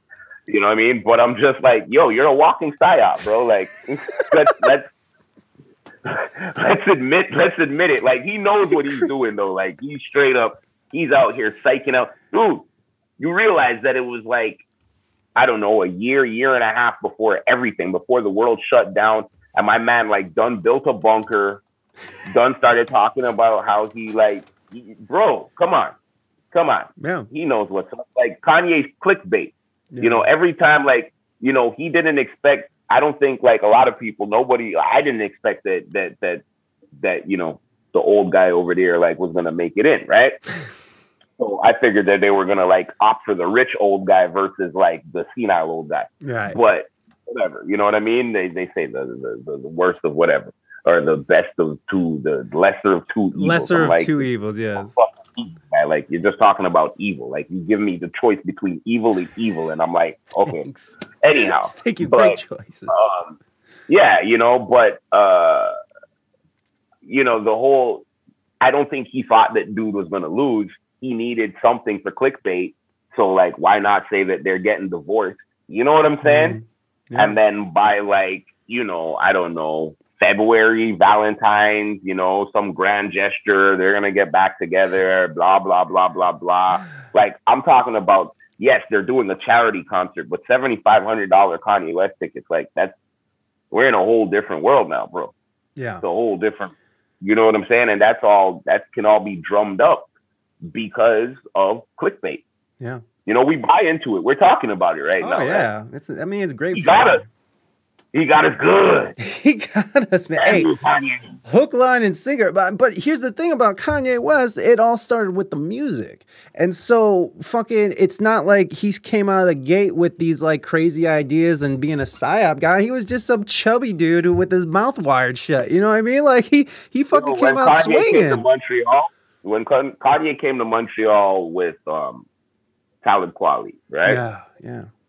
And you know, this is back when I was a Talib Kweli fan, mm. and I went to I went to see the concert, and uh, Kanye was just like when he came out, nobody knew who he was. You know, he did his little opening or whatever, but prior to that, he was just like jamming in the crowd. Mm. He was just walking around talking to people, like, yeah. oh, you know what I'm saying? Yeah. Coming outside, just chilling and shit. Like Kanye was a regular ass guy, you know. Mm. So you know, if and we all said like I, I think every DJ that that that encountered him and everybody that you know seen this guy walking around or whatever. I didn't talk to him while he was walking around, but I seen him perform. You know, we're all just like, if you only knew, if you only knew, you know what I mean? Yeah. Um, definitely like you know, come on. Uh, but I mean, and, and, like it would be different if Kanye like came to the forefront through like some like bullshit, like I don't know, like a sex tape or something. You know, like that's how they got their fame was like a sex tape, and then he was out here drumming up all this bullshit. I mean, it would be a different story. But like the dude, it started with music. It started Yeah. with real art and real talent and real motherfucker changed hip hop several times, several fucking times. There wouldn't be a Drake if there wasn't a Kanye West. Okay. Uh, there's a question here from the chat. And by the way, I'm sorry that we're so late into the fucking podcast that I didn't even say anything. Uh, if you guys have a question for Forever Preach, uh, there's channel points that you can use. Uh, they're called fresh bars. They're, it's a cheap, it's very cheap. It's only one fresh bar to ask a question. So it's a, just by being here, you have enough freshness to, to, to ask a question. So this is coming from Jesus. Hey, that's right, baby. Uh, the this first question comes from Penny or, or Deuce Penny, um, community member here. The world has gone nuts. Do you think early "fuck the world" punk would have been able to say what they say, well, what they said now? Do you think? Nope. that- oh, well, there it is. was very. No, no, bro. Like, let's go back. Like, if I just take Def Comedy Jam because that's something that I really know, or if I take like, yeah, like Fishbone, Bad Brain, Mhm. all of that stuff, like, like you're talking about Bad Brains, we're talking about. H Man. H Man would not like what what space would H Man have been able to exist in at this point? You know what I mean? Fishbone, like what? Like nothing. I'm talking. I mean, what was the dude's name? Um, fuck, he used to do munch shows out here in Montreal. He's like, you know, no, like, dude was like pissing and shitting on stage. like, Gigi he Allen. vomiting on GG Allin. GG Allin. like, what? Like this, but as much as it's not GG Allin's not my cup of tea, right? yeah. um, GG Allin is still a part of the culture, and he's an important part of the culture, and he helped progress the culture musically. Because regardless of, you know, he was early clickbait. That was some early con, like that was, you know what I'm saying? That's early clickbait. So For sure. you know, that was before clickbait, right?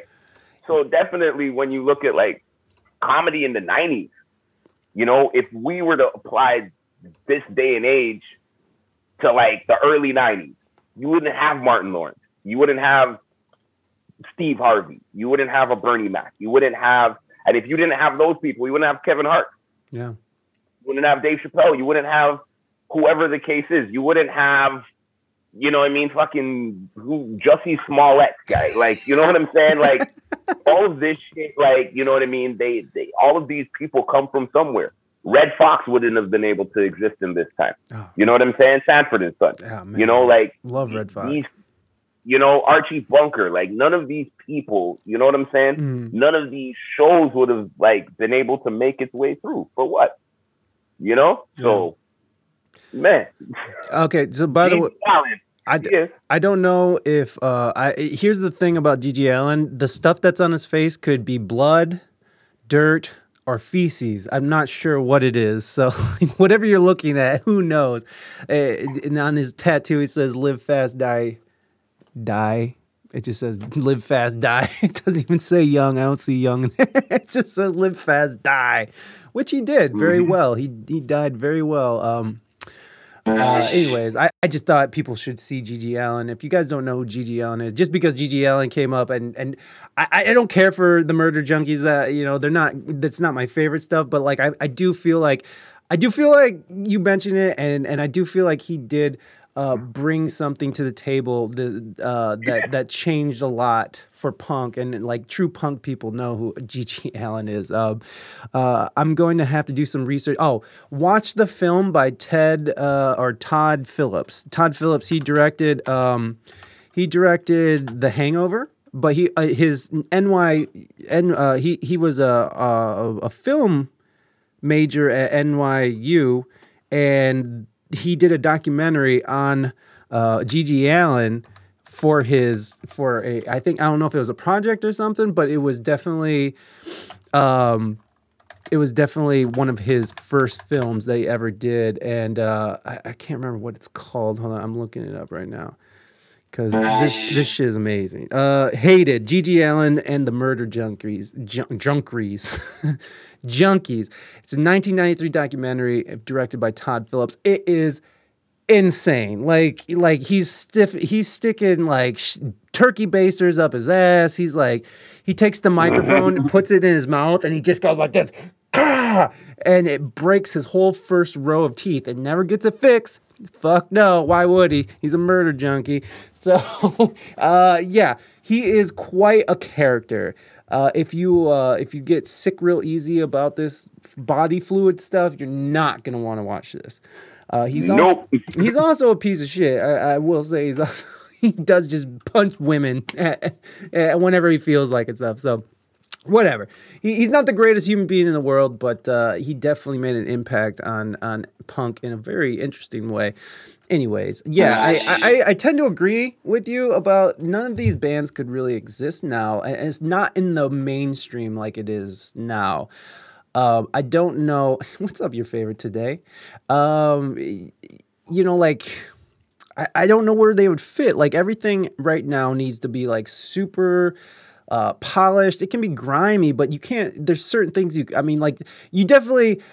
It definitely was funny. Didn't you find it interesting that? Um, it's funny what makes mainstream and then what makes like popularity and what sells like on, on iTunes and stuff. Like a couple weeks ago, I don't know if you saw that, but there was uh, in the top 10 iTunes and I think Amazon, uh, there was a, a, a, some jaunty little tunes by the name of "Fuck Joe Biden" going on, and Uh-huh. these the and people were buying these albums, and so like it's really. No, I mean, no. Let's go, Brandon. Let's yeah, go. let's go, Brandon. Thank you, thank you. My bad. Thank you. It- they did it. Come on. my bad, everybody. My bad. It was "Let's Go, Brandon," which is my one of my favorite phrases these days. But uh, it, it but it's interesting to see how what culture allows and, and pushes compared to what actually is what people want. A- Another great example is the Dave Chappelle, uh, sh- uh, the latest special on Rotten Tomatoes. It has like twenty percent, you know, Rotten Tomato, whatever. And then when it's like when it's the people, when it's like, but the the general audience is like ninety nine percent love. So it's really interesting how we have this this dichotomy, right? That that what what people are actually doing and what people are supposed to be doing. Um, I, I do, do you agree with that? Do- Would you agree with that statement, or, or do you have your own idea on that? What with like how people how they'll tell you? yeah, that, like, because oh, please go ahead. they'll tell you something sucks, and then when you look at it, like you know, like how they're trying to convince everybody that I don't know. I think I think people sell what they want to sell, how they want to sell it. Mm. You know, right now, I guess like the great debate is like, do you love the Eternals or you don't? You know what I'm saying? If you go on Rotten Tomatoes, it's one thing. If you Right. go on this, it's another thing. You know what I Mhm. mean? This is why I think just people being able to just you know hold on to their sense of what's true to them, man. That's that's all that matters. You know, if it doesn't work for somebody, don't let it work for them. You know what I mean? But like, I don't know, are reviews really like the Siskel and Ebert? Like, did they ever really like do anything? Like, you know, was their critique ever really like worth a damn? Like, I don't know. You feel what I'm saying? Like, Yeah. I think that you know, music is subjective. Some people are, some people like my stuff. Some people love it. Some people think I suck. Like, some people just think it's like, ugh. You know what I mean? I don't want to hear none of that. And that's that's that's okay. You know, because I can't please everybody. I, I You gue- know? I guess what I was trying to say is like there's the, there's a difference between what people are actually into and like what's being sort of shoved down our throat. You know what I mean? Like Yeah. Yeah. and, and that's always that, a like, thing. Like independent music has always existed. It's just that you know, i- i- i- it's just that it, it doesn't become independent once the mainstream sort of latches onto it. Uh, you went darker, but true punk was fully integrated and just hated the establishment. Out of the pit, we took care of each other. Yeah, I, and I agree with you there. Like punk, that culture is is uh very you know like people are very intimidated by it, but it is a very welcoming culture. I mean, as someone who has been in the pit, I know, like, because the first thing that happens, uh, and if you've ever, I don't know if you've ever been in a mosh pit, but like, the first thing that happens when you fall down is that there's like 10 people there to pick you up and make sure you're okay. And to make sure you're not getting trampled and to make sure that you're you're you're hydrated you know like oh do you need some water? Or you know like it's very it's a very welcoming culture. And um but yeah it's very anti-establishment. And i think that that's probably another reason why and that's sort of connected to what i'm saying whereas like this idea that uh, uh, that that anti-establishment is not being promoted at all. In fact, um, let's let's all like fondle the balls of the establishment is like the is like the mainstream view now, and and th- that hasn't always been the case. I mean, when you look at punk movements, hip hop, all of these were fucking rejections of fucking uh, of of what we were being forced to you know deal with, and it, they were always pushed back uh, with them coming to the mainstream as well. And it's always because they're they're speaking truth. Why did they try to silence? Why did they bring NWA? Why did they bring Ice T in front of Congress and fucking berate them and belittle them in front of America uh, because of the things they were saying? Saying. It's because they fear what they're saying. And and and punk the same reason. Like you know, fucking the Sex Pistols. They they fucking they they. It was only the kids, and it was it, it, the only reason why these these these these this music became what it is is because kids were like, "Fuck you! I won't do what you tell me."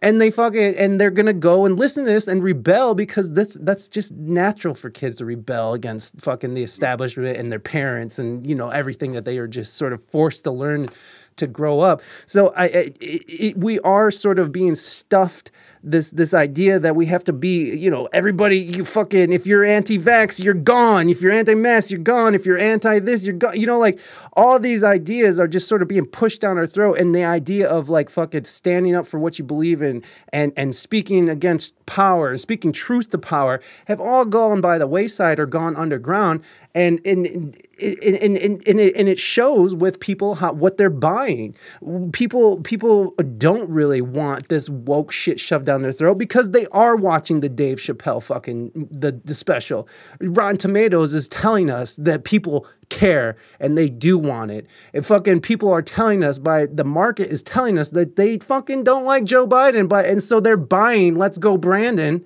and and knocking that. So it's just there is this movement that is is getting sort of pushed underground that sort of I, I fear that because right now the idea of embracing what the establishment and, and fucking giving you know giving the establishment a big hug and being like oh it's okay joe biden. Uh, we love him anyways. Uh, oh he said that thing about black people but hey it's okay. Uh, you know or, or, or whatever the case may be it, it's gone so far that we have to accept whatever garbage that comes with it. And uh, and I just have a huge problem with that. And, and that's a huge reason why I fucking talk as much shit as I do because I don't understand this whole fucking let's bow down and kiss the ass of the establishment that's going on right now. Like I don't understand it. That that's not what that's not what I came from. I came from fucking fuck you, don't do it. I'm not doing what you tell me. I came from fucking Rage Against the Machine, motherfucker. You know, like that's that's where I come from. And so to see this whole shift and to see it all go to the side to this one side and that and that and you can only say these things that fit in this narrative or else you are you're banished and, and it, and it doesn't matter who you are. It doesn't matter if you're an artist. Doesn't matter if you're a, a, a fucking uh, fucking a, a, a, a fucking a leader or a fucking community leader or anybody you could be silenced because you are just speaking out against someone. And uh, I, I, find a huge problem with that. And I think that's all sort of linked to cancel culture and why it's such. Uh, it's so pronounced in our culture right now because it's useful. It's very useful to silence enemies of the state and that's where I think the problem is. And that's where I think people are getting confused. It's like you're not just silencing people who said something about trans people, you know, that they might not agree with. You're also silencing people who are fucking trying to uh, communicate information to other doctors about, you know, possible adverse effects to, to, to the vaccine. You know, you're silencing real important honest conversation that needs to happen to get past these blocks that we're sort of all, all, all being impeded by. You know, like there's walls constantly going up and and there's no getting past it if there's no conversation and that's the problem and and and that doesn't go well in, in history that never goes well when only one side of the conversation is heard I, i'm sorry That's just sort what of saying. Is, that's what I'm saying. Like balance is necessary, and I think that you know if I put this into just a musical context, you know, Mhm. um, you know, you brought up NWA, you know, well, NWA is definitely you know historic for many different reasons, but one of the things that NWA was also used, uh, in my point of view, or in you know, I guess you know, certain hip hop, uh, certain certain hip hop circles, you know what I mean?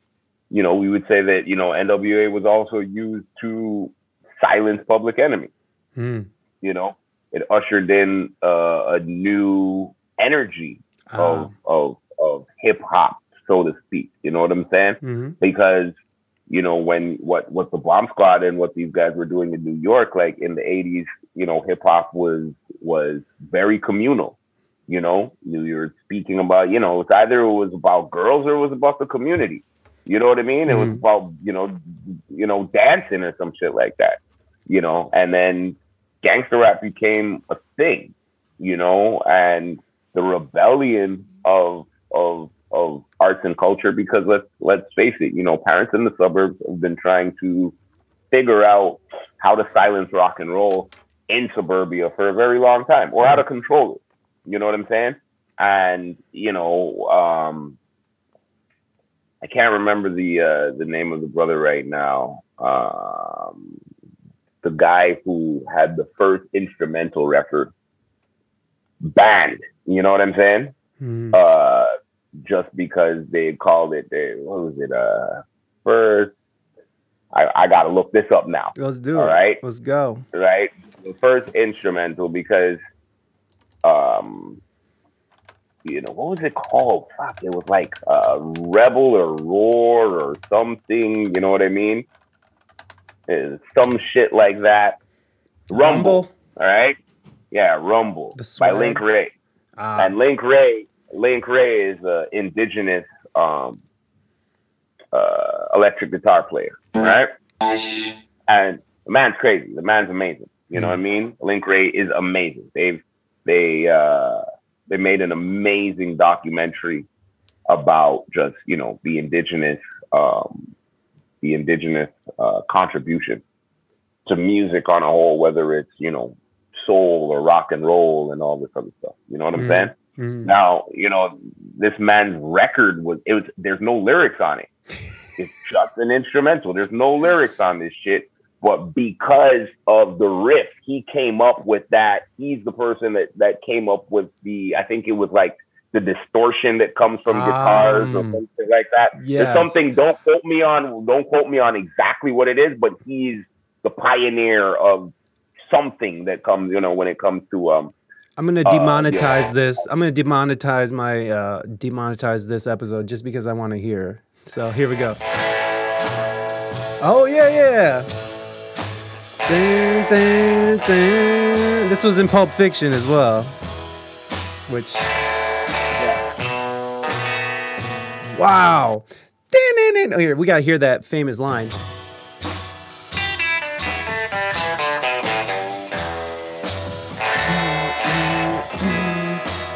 Okay, so yes, I'm very familiar with that song. Uh, yeah, I recognize it from Pulp Fiction too. So yeah, I, I 1958, right? Remains the most dangerous sounding instrumental blues band ever recorded. Like, can you like think about that? You know what I'm saying? yeah, So if they were that afraid of an instrumental, you know, hip hop is the thing that kind of um shifted the rebellion. You know what I mean? Mm. Hip hop also like allowed like suburban parents to kind of see that rock and roll wasn't that bad after all. They were just like, oh my god, like I, my son could be a hip hopper. You know? what is, what is it? What is he? What did he say? He's like, um, slapping the bitches and punching the hoes. Is that what he says? You know what I'm saying? It's like, you know, it's a whole. It was a whole different energy. It was a whole different world that came out. Yes. and personally think that um Like I think that hip hop is is was the perfect was the perfect device to divide and conquer the black community or just urban communities, poor communities. Mm. You know what I'm saying? Like it it it it was it wasn't started out that way, right? We started out as being something that, as I said, peace and love and community and girls and dancing Mm. and you know what I'm saying? But eventually it led to our downfall, right? It like, you know, just the the desires that we built through it, you know, Mm. the the the the, the, language that we use in the music. I'm not talking about just cursing, but Mm. you know, Yeah. it's we're a very violent music. You Yeah. know, I don't think I think we're probably the most violent music. Mm. You know, and uh, you know, I guess I don't know. Maybe it's just because my ass is old now. You know what I'm saying? But there's no like you could kind of reflect on it. Is like there's no reason for the violence unless you're going to be speaking about you know where you came from or what you have to go through or something like that. Like a lot of these stories were done in a reflective manner Mm. uh, in the 90s, and now those are kind of done in a present, like as I said, they're dry snitching on themselves. You know what I'm saying? you know, so I personally think that like that that that being force fed is a way that the that um the powers that be have tried to kind of control the the flow of traffic. You know what I'm saying? Yeah. of how this traffic is how this traffic is being um you know how it's coming down the pipeline you know uh i think that you know hip hop becoming a global thing hip hop becoming uh you know it's Mhm. always been an accepting music right nobody could say that hip hop has just been about black this or that da, da, da, da, because you know one of the the the, the forefathers of hip hop is miguel pinero you know what i'm saying he's one of the greatest uh, latin spoken word artists of all time Mm. you know, and he he he took uh he took this art form, he took this this this this he took poetry that everybody was just doing in cafes and shit like that. And because he went to jail, you know, he started talking about like, you know, his drug habit and what it was like in prison and all of that other stuff. And this was the end of the 60s and the end of the 70s. Right. That's where we get our notion of keep it real from. You know what I'm saying? That's Yeah. where these lyrics like broken glass everywhere, you know, by Grandmaster Flash and the Furious Five comes from. You know what I mean? It's linking all of these experiences that we had. We spoke about it in a reflective manner. Now we're speaking about it, as I said, in this kind of like we're glorifying the terms and the terminology. Yeah. And the detriment to our kids is that our kids want to be that. Right. You know what I mean? Like, Mhm. you know, before we wanted to be Chuck D, now, you know, everybody wants to be Triple X Tentacion or whoever the fuck. Like, Right. you know what I mean? Like, yeah. and the people that they desire to be, unfortunately, are dead now. Mm. You know what I'm saying? The Right. people that they revere, that they hold up, are gone. So when we think about, like, I may still have a problem with how Canada governs itself when it comes to um, hip hop culture, right? But being that I'm kind of further down the road, I do understand that, you know, Toronto's always been a wild place. Mm. You know what I mean? But Toronto definitely got wilder in the through this Drake era. You know what I Hmm. mean? When it was the mega city, it was one thing, but when it became the six and bodies started to get racked up on a weekend, and I'm not saying it's Drake's fault. You know what I'm saying? Yeah. Like Drake is not that guy. He's not a he's not a he's not a gangster. He's not a this. He's not a that Certainly is not, not a gangster. that. But the the energy of the music definitely changed in Toronto, and that's because Mm. the energy of the kids and the energy of the culture changed. You know, Are you so uh, sometimes oh, complete. kind of like you know try to navigate or steer the pipeline just so that we don't lose our kids. Kind of, you know what I'm saying? Yeah, no, I do. And, and um, are, are- are you familiar with an author named Thomas Sowell at all? Yeah. Yeah, that's my that's my that's my guy, man. I check him on Twitter every day. no, he's very interesting. Like he has a lot to say, sort of on this, um, where he sort of attributes to, uh, you know, and again, like I, I, in this moment, I, I, um, I, I do feel like I'm stepping outside of maybe my uh, safe zone of what I should and shouldn't be talking about. But like this, you know, this is what Thomas Sowell is kind of proposing. And please correct me if you think I'm wrong. But like he's saying that the the uh, the the violence that's within the community, within the black community, can be uh, in turn. Uh, uh, attributed to the the art and and the in in rap and hip hop. Um, now I, I said that terribly, and uh, he says it much cooler than me, and he has a way better way approach than me. But oh, and, sure. and I'm not necessarily even agreeing with him. I'm just sort of re repurposing what he said. Not repurposing, Jesus. I'm just sort of saying, sort of, kind of saying what he said, and I'm not even sure if I'm saying it right. So please, if oh, you, let's not say that it's person like it's it's specifically rap, but it's culture. Mm-hmm. You know what I mean? And there's a culture of aggression. There's an a, there's a culture of I don't know what you want to call it. Like, you know what I'm saying? There's a culture of criminality that is that that exists amongst the hip hop community. Mm. That, you know, at this point, you know, Busta Rhymes said it 10, 15 years ago. And when Busta made this statement, when Busta said, look, like everything is going towards trap. If you're not talking about guns and blah, blah, blah, blah, blah, like Ray Tay, get out the way.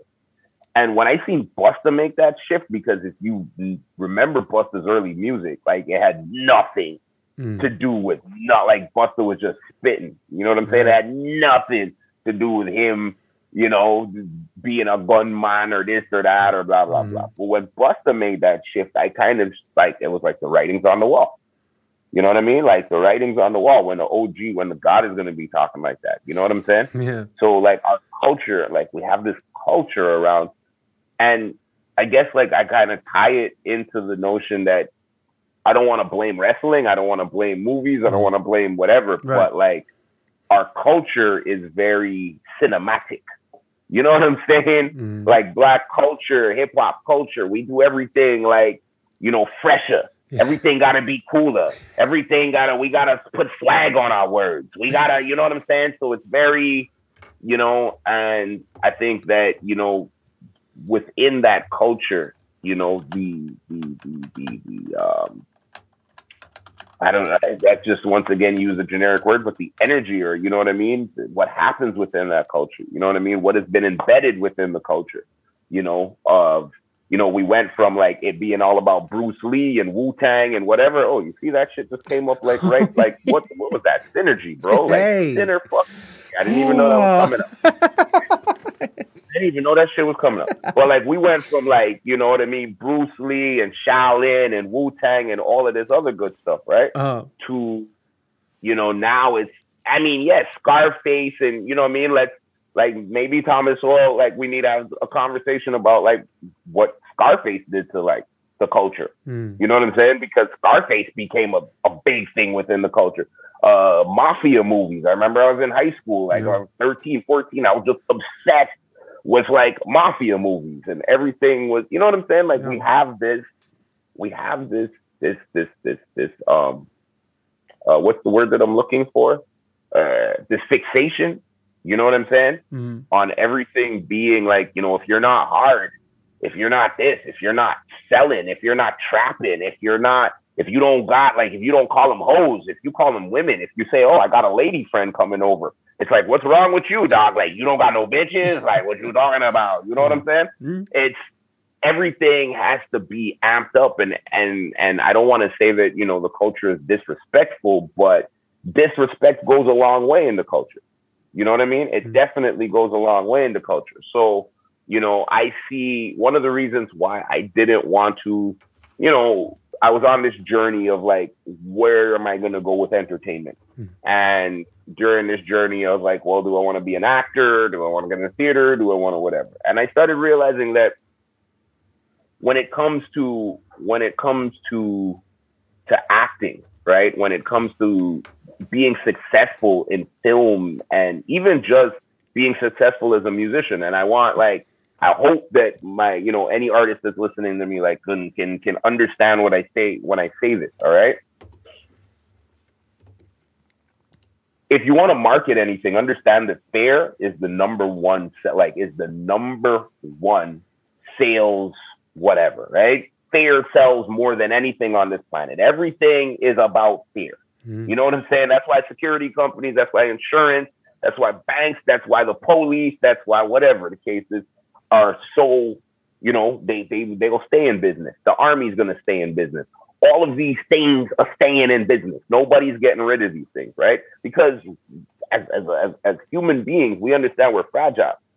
So like everything right now, they got people like the, the mandates and the protocols is all because everybody's skirt. Everybody is, you know what I'm saying? Yeah. But more than like fear, if you actually want to make it and you want to make it big, you want to go big time in in Hollywood or music, like self deprecation is the name of the game. Mm. You know what I mean? And the more self deprecating you are willing to be, is the more of a red carpet they'll roll out for you. Mm. You know what I'm saying? So, you know, if you're, you know, if you're overweight and you're trying to be, and I'm not saying this like, do not get me wrong, right? But I'm saying like, you know, if you happen to be the overweight black guy and you're looking to be like a real serious actor, you know what I'm saying?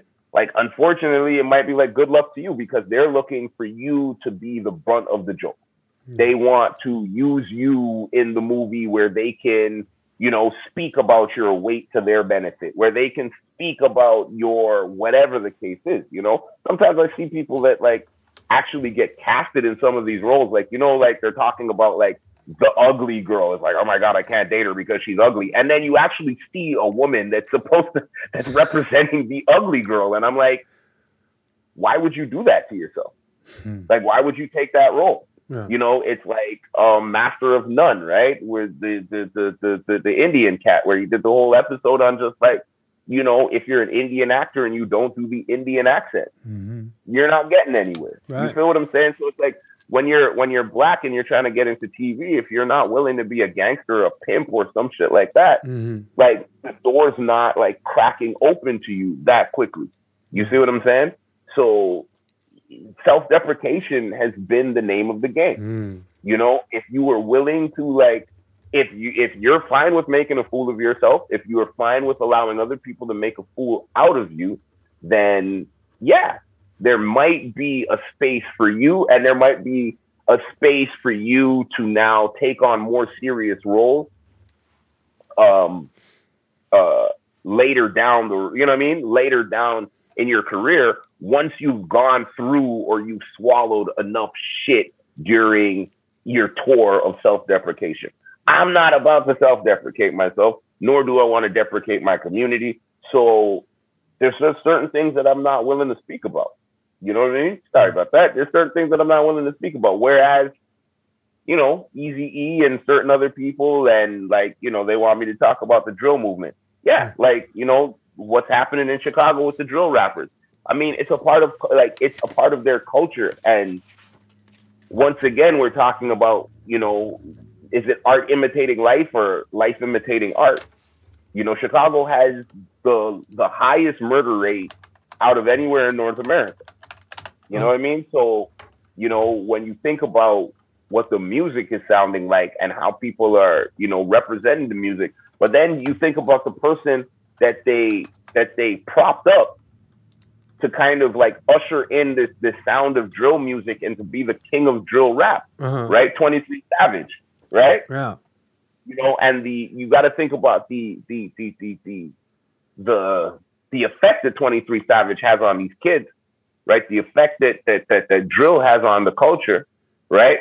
But 23 Savage isn't even fucking American. You just found out that that that, that this motherfucker's a Brit. He's been like eating crumpets. Like, you know what I'm saying? He Yeah. like, I got a show called Bangers and Match, but he really cooked the shit. You know what I'm saying? like this nigga know all of that shit, and then he's gonna be out here talking about he didn't know that he wasn't that that, that he wasn't an American citizen. Bullshit! You didn't know that you didn't have a fucking American passport, bro. Come on, or like who looks stupid? You see what I'm saying? Mm. But America, like they they they once they're done with your tour of self-deprecation, they are going to kick you to the curb. Like our kids need to understand it. You see what I'm saying? Yeah. So a lot of people have been kicked to the curb just like 23 Savage. Now they're kind of hanging them out to dry, like, oh, okay, cool, we're gonna deport you. Bye. Peace, bro. You know what I mean? Like mm-hmm. right now, like Fetty Wap's whole label is trying to come out and tell, like, talk about, well, you ain't trap. You're not an OG. You're not a gangster. You're not a this. But you guys made money off of Trap Queen. Mm-hmm. You made money off of him saying whatever he wanted to say. So these are the things that we have to be. You know what I mean? Like we we we have to be careful with. We have to be mm-hmm. very wary with when it comes down to, you know, how they're using our culture. Yeah. You know, and how they they decide to like what they implant within our culture right. to progress their narrative. You know what I mean? They all have a goal at the end of the day. Nobody's going to give you something because they like you. Nobody's gonna give you something because like not not not not outside of your mama or your daddy or whoever, your woman, right? Like ain't nobody out here giving you something for nothing. Just because you're a good looking guy, just because you got talent, just because there's a million other people that got talent. You know what I mean? But at the end of the day, it's because you serve or or or or you serve some form of benefit for them. Mm. You know what I mean? You fill some form of need. You fill that gap for them. Yeah. Right? So if you understand and you're willing to be used, right? To to to to to to to, to advance somebody else's vision and somebody else's goal, go for it.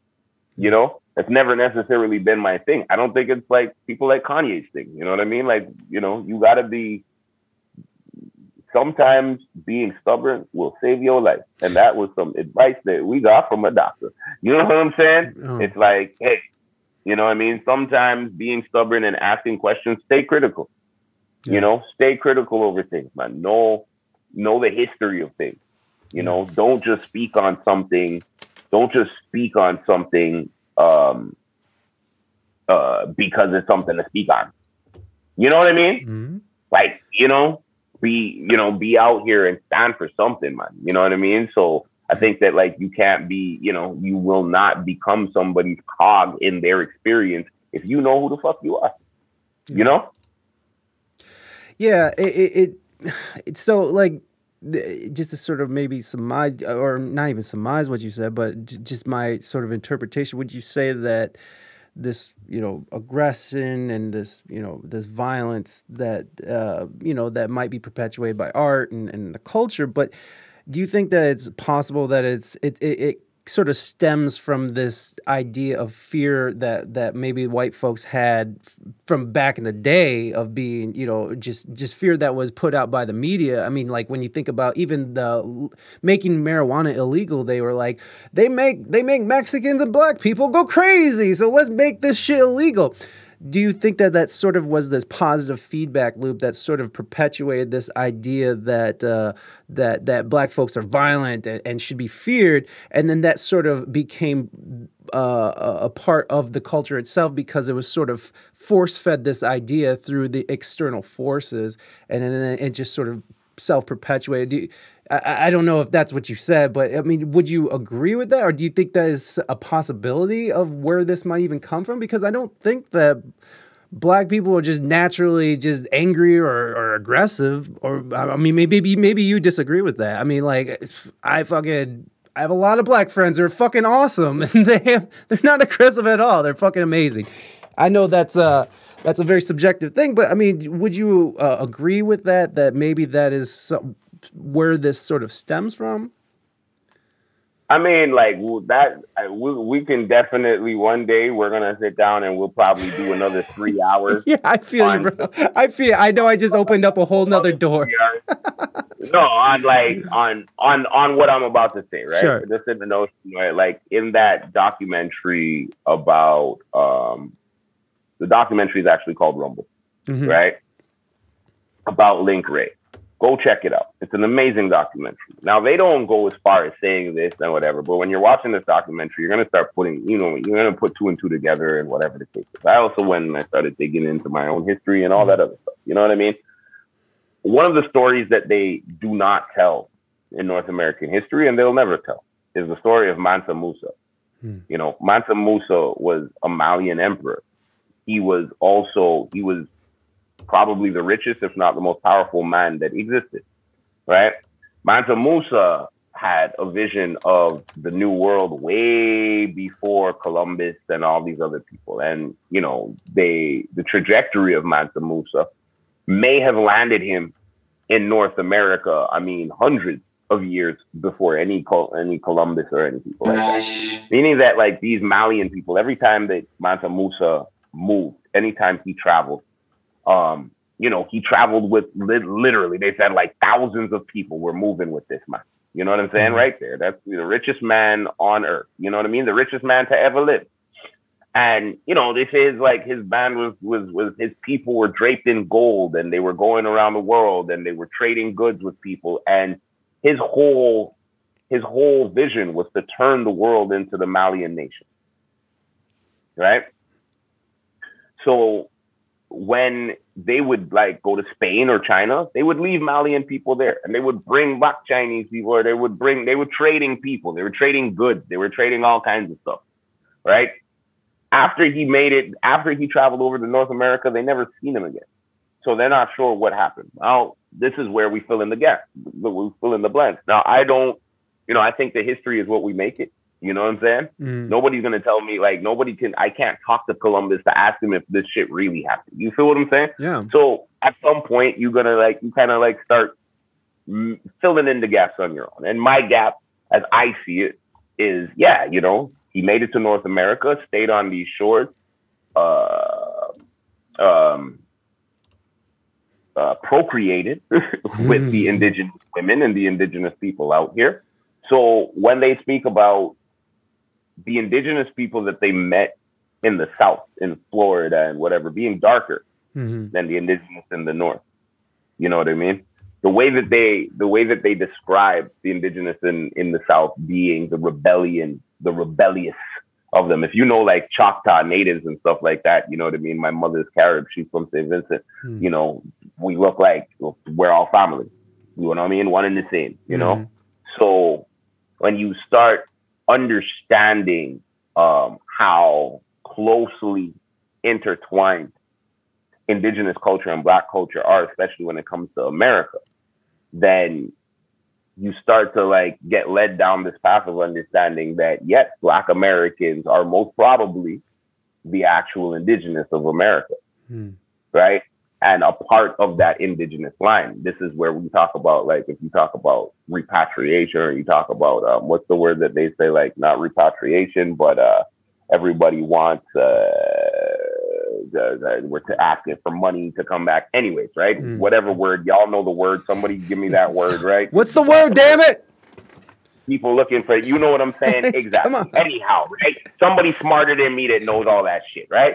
But um yeah, you know, you talk about the reparations, reparations, right? So if we're talking about reparations and how reparations work, well, like Canada, north of like Canada has figured out some form of reparations for the indigenous out here, right? Mm. When it talk, comes down to land, when it comes down to you know tax breaks, when it comes down to government funds and all this other stuff, right? If you were to actually do that for, if you were to include Black Americans, Black Canadians into that bunch of reparations, right? Mm. Man, the country's going broke because then they're gonna have to pay everybody. You know what I'm saying? Yeah. If you if you if the if the indigenous people in the north, you know, gathered up with the white folks in in in the north to control or to, you know, uh to to to to run the southern indigenous, the darker indigenous out of America and into the Caribbean or whatever the case is, well, for those that you didn't run out, you're going to have to figure out how to control them somewhere. Hmm. You know what I'm saying? So here's where prison, here's where whatever. And if all of those things don't work because Black Wall Street became a thing, Martin Luther King became a thing, Malcolm X became a thing, Muhammad Ali became like, I mean, Black success became a thing. So if all of this doesn't work, well, then what else is going to work?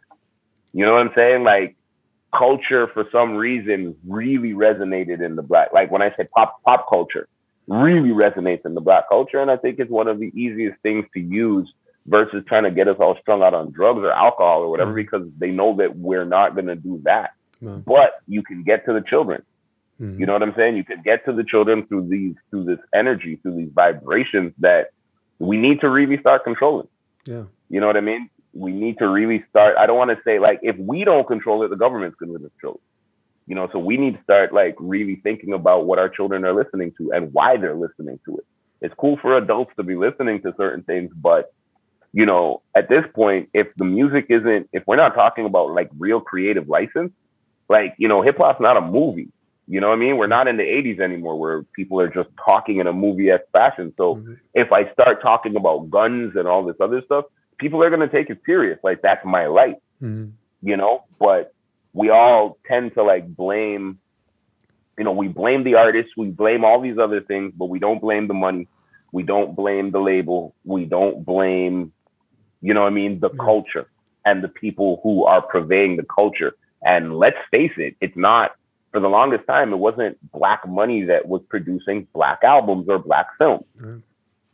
You know what I mean? Mm-hmm. So, you know, I don't I don't think it was because uh, John Singleton did Boyz n the Hood, but I think it was some white dude that did Menace to Society yeah. and did a lot of those other like, you know what I mean, hip hop films that depicted the culture in this manner, mm-hmm. you know? So all of that just to say that I think that these things are used as whether you want to call them red pills, blue pills, or whatever. I think like hip hop is the ultimate heroin. Mm. You know what I mean? Because you can pay a kid, you can pay a kid to if you I mean, especially here in Canada, we don't understand, and I say this with all due respect, but we don't understand American poverty. Mm. We don't understand the the level of poverty in America or when poverty hits somebody in America, how poverty hits. Because you can be like as as as as as poor as you are in Canada, you still have access to free education, free healthcare, blee blee blah blah blah. You know what I mean? Yeah. Fucking beer at the corner like costs 69 cents if you find like the right can. You know what I'm saying? so it's like, you know what I mean? Yeah. Piff is like you know what like i mean literally like you know you get an ounce of piff out here for like 80 bucks 100 bucks bro like Damn. you know piff in, in in in boston is like it's like five times that you know what i'm saying mm-hmm. so it's different you know what i mean the culture is, is definitely different you know and yeah and as as my lady is saying bionic pixie is saying like anybody could get on welfare you mm-hmm. know what i mean so we don't understand American poverty. So it's harder to like buy Canadian kids and try to sell them down the river mm. versus American kids that like really just need a way out. You know what I mean? That are looking to like hopefully feed their families or get their families out of certain situations because the neighborhood could lead to death, could lead to so many other things, you know? So it's it's definitely, I think it's a lot easier to take somebody who is in dire straits and convince them to like I pretty much think that like yo they convinced Lil Wayne to like be that dude. Hmm. They showed him like yo this is the flex, blah blah blah. You know what I mean? And he said bet like you know I don't got no like my mom's not around, my dad's not around. This that, that you know what I mean? It could be worse. I'm not going back to the block. So you never know. Yeah. You know what I mean? That's just my little conspiracy theory there. But I'm I feel like a lot of these people have been could like they they know what they're doing is wrong. Mm. But they took the check and they signed up for the job to play this part. Wow. Regardless of if this is who they are or not, you know? Mm. That that's yeah, man. That's that's intense shit, man. that's really intense. But uh, I, I I I don't disagree with you, man. And and like it, it is it is such a shame that this country um you know, there is this idea that uh, the downtrodden create the best art, right? Like the people who who suffer the most create like the best art, and um, I, I, I don't I don't know if it's a necessary thing to have in this country. As as much as we want to say we're number one and we're all this and that, and we're fucking this powerhouse country. We we still have we still let our people fucking sleep in the streets or sleep under underpasses and. And, and and yeah, man, uh, that's one thing I don't understand either. And and uh, I mean, even though we're surrounded by it, you know, like here, you, even in my in the city I live in, it's not a very big city, but there's a good homeless population here. It, someone who works with them, and I get to see them, you know, regularly. And, and it's just it's it's not a huge population, and there's a lot of good organizations here that are doing amazing work actually to to reduce that in a very positive way. Uh, when you look, especially when you look at like cities like Los Angeles, who are experiencing such a horrible, like I mean, I think they said something like five hundred thousand people are now homeless, like and just and, and like I was just out west not too long ago, and you they're just there's tents under uh, under overpasses. I mean, it's, it's a it's a damn shame, man. It, it really is, and uh, this this idea that uh, you know taking care of the homeless and, and social welfare and like handouts and stuff is, is, some kind of detriment to people. It's like no, that's not a detriment to people. You're we're, we're actually helping people and, and like doing it in the right way. I mean, it doesn't have to be just writing checks. It's like let's fucking invest in these fucking in this these let's invest in South Chicago. Let's fucking make sure that these schools are up to par and they they have the materials they need and they have the fucking the resources resources they need to not have potholes and not have burnt down buildings as as a, a in their neighborhood. You know, like like being able to clean up blight and and and, and create a sense of pride. I mean, this shit ain't gonna happen overnight. But in a generation, think of what's possible. If in a generation we can convince a bunch of fucking young people to just, you know, to to to go all in on this woke movement and, and to shame their parents and to and, you know shame anybody that disagrees with them, and, and to the point where we're like, you know, it's dictating policy, then in 10 years, imagine what we could do if we fuck it, if we actually invested in communities and made it something more and, and, and gave people, uh, gave people a sense of pride of where they're from. Because I came up in the ghetto. There was no fucking, I mean, there was pride. There was like block pride and shit, whatever. But that's, there was no like, the neighborhood was always black. And that neighborhood is still shit, by the way. That fucking neighborhood is still garbage for, for more than 20 years now. No one's done shit over there is there's no pride in that. How can you how can you feel like you have how, how can you fucking pull up your bootstraps if you ain't got no fucking boots, man? you know? Exactly. You know? so so I don't get it either and it's one of those things that's just such an embarrassment of this country is like if we go around claiming we're the most wealthiest, which we are not by the way anymore. China has surpassed us in wealth. So yay. Uh, but um yeah, I mean, we want to walk around with our dick out all the time. It's like let let let's be honest here. We don't care about the people here. We don't give a fuck. It's America Inc., bitch. It's like get in line, take a ticket. We don't care, and and that's the saddest part about all of what America is becoming. Um, I, I have taken so much of your time, man. I know I said like two hours, but like it, it fucking you know we went on. Uh, it, yo, you're awesome, bro. You're awesome. No, I was just actually I was actually just sending out the links there, just being like, "Yeah, man, yo, let let people know that they need to follow. We speak English good." Oh man, no. I like the, I like the name of the show, bro. Like I like I like that shit. I like that. Thank shit. you, because especially out here in Quebec, you don't you didn't you weren't even thinking about that. Like you weren't even thinking about how it would like literally resonate with people in a in a in a French speaking province. But mm. like I like that. We speak English good. That I, is, I fuck with that. That's that's uh it's that that is things you're absolutely right. I didn't think about that. And and especially when I came to Twitch and how much people love it because it's such an international platform. I mean, people absolutely love it. And like for the longest time I told people it's a stupid name, whatever. It's a joke, whatever. But but but it, but as it's come to be and as the show has evolved and I've been doing this show now. Oh for... shit, Don, you're still here. I don't mean to cut you off, man. Like Oh no, no, Don. no. Don, yeah, Don Smooth, man. Don Smooth. We need to get Don Smooth on this motherfucker. I bet he has a lot oh, to you say. Really, you really need to get Don on like, yo, behind that suit and Don had an amazing conversation. Oh, I'm, I like that shit. Um, so we got we, we got a we got a request for us to play at least a song um, by you. I know I know you're not set up for performance, so um, why don't we play a tune? Uh, let's play woke since we we went right in on woke. Um, and then uh, let let's uh, and that will be us out. So everybody enjoy woke uh, and uh, yeah, enjoy. Let me see. Enjoy.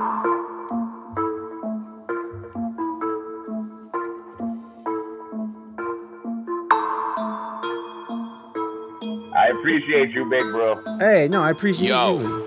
Don't oh, buckle oh, under stress. Adversity's my favorite motivation. Think it's cause my daddy Haitian or I'm sick of waiting patient, so I grind. My mama needs her mortgage paid. Pensions running out, she'll get to tripping if the mortgage raised. Planning how I hold her down in her older days. Things that cross your mind in your older age. Feel like I'm slowing down when I get some good cushion float away. Try another bad shit, my soldiers say. Trying to figure out why more blacks don't own shares of propane or control their own petroleum, gas, or gold trade. While when I and I try to hire rise, you throw shade blocked pineal glands. Got us caged in a cave, in a carcass. Looking for that darkest carota. I heard latex causes cancer of the chocha. Rage like I'm Zack de la Rocha.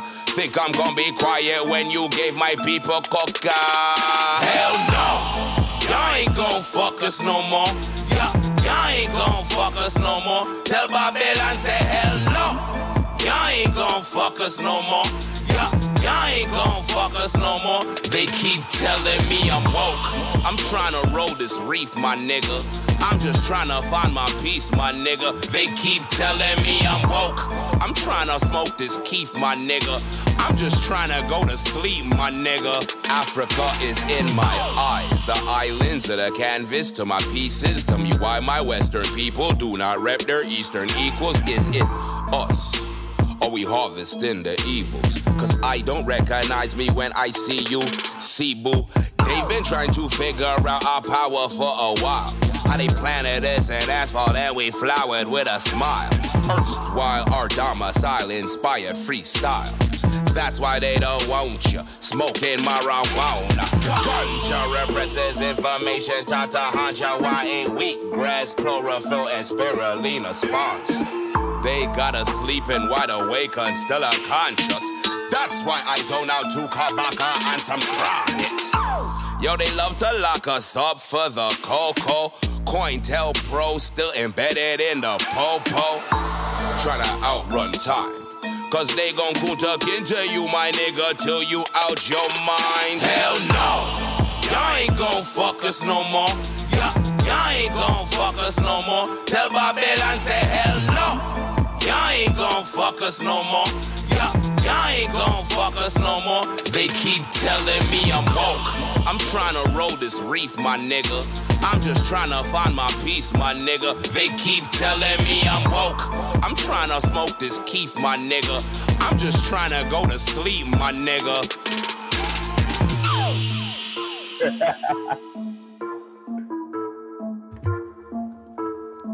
One time, man. Yes, man, for sure. Fantastic, dude. That shit gives me so hype. I just want to fucking go out and do something now. I need to go like run a mile or something. oh, get that's it. Some, that's some workout music. That's some For workout sure. music, you know? Oh, thank But you for that woo body. I appreciate you. Yo, I've been seeing so like I'm like a bona fide wrestling fan and I like I was off of Twitch for like I was off Twitch for like six months when the twins came. Uh, I just came back like in November. oh, okay. And like two about like a week ago, two weeks ago, I found these two pages that's like all they do is play like old school. Like I mean, they're like basically at the end of the nineties, oh. WWE, WWE, WCW. yeah. Dude, I've been seeing that Ric Flair woo like every day. Like I'm hearing Ric Flair in my head. I'm like, yo, yeah, man, yeah, man. Anybody got any wrestling twitches out there? Any wrestling? Yo, yo, holla at your boy. We gonna talk some wrestling. We gonna talk some wrestling. I love you. Man. yeah, but Uh, my uh, no, that's MMA. Never mind. No, I'm with you, man. That whole era, that was like such a golden age of, of wrestling. Like that was like, uh, like NWA and and uh, you know, like when Hulk Hogan, Hollywood Hulk Hogan. You remember that shit when Hollywood Hulk Hogan went bad? He turned into a bad. He was a bad man. He was a bad man, just like I was a bad man. That's a, that's like IG says I'm a bad man because for some reason, if you decide to put up a story with your boy, right? IG is gonna spank you. IG's gonna spank you like you like like like you've been a dirty little boy. Like you've been like you've been peeping over at your neighbors. Like you need a spanking. So it's like, you know, they I, I apologize for everybody that went and tried to share a story that disappeared or got reprimanded, got a little bit of like guideline. It's not the first time. You're not the first person to go and share something that I've said and, and has been flagged.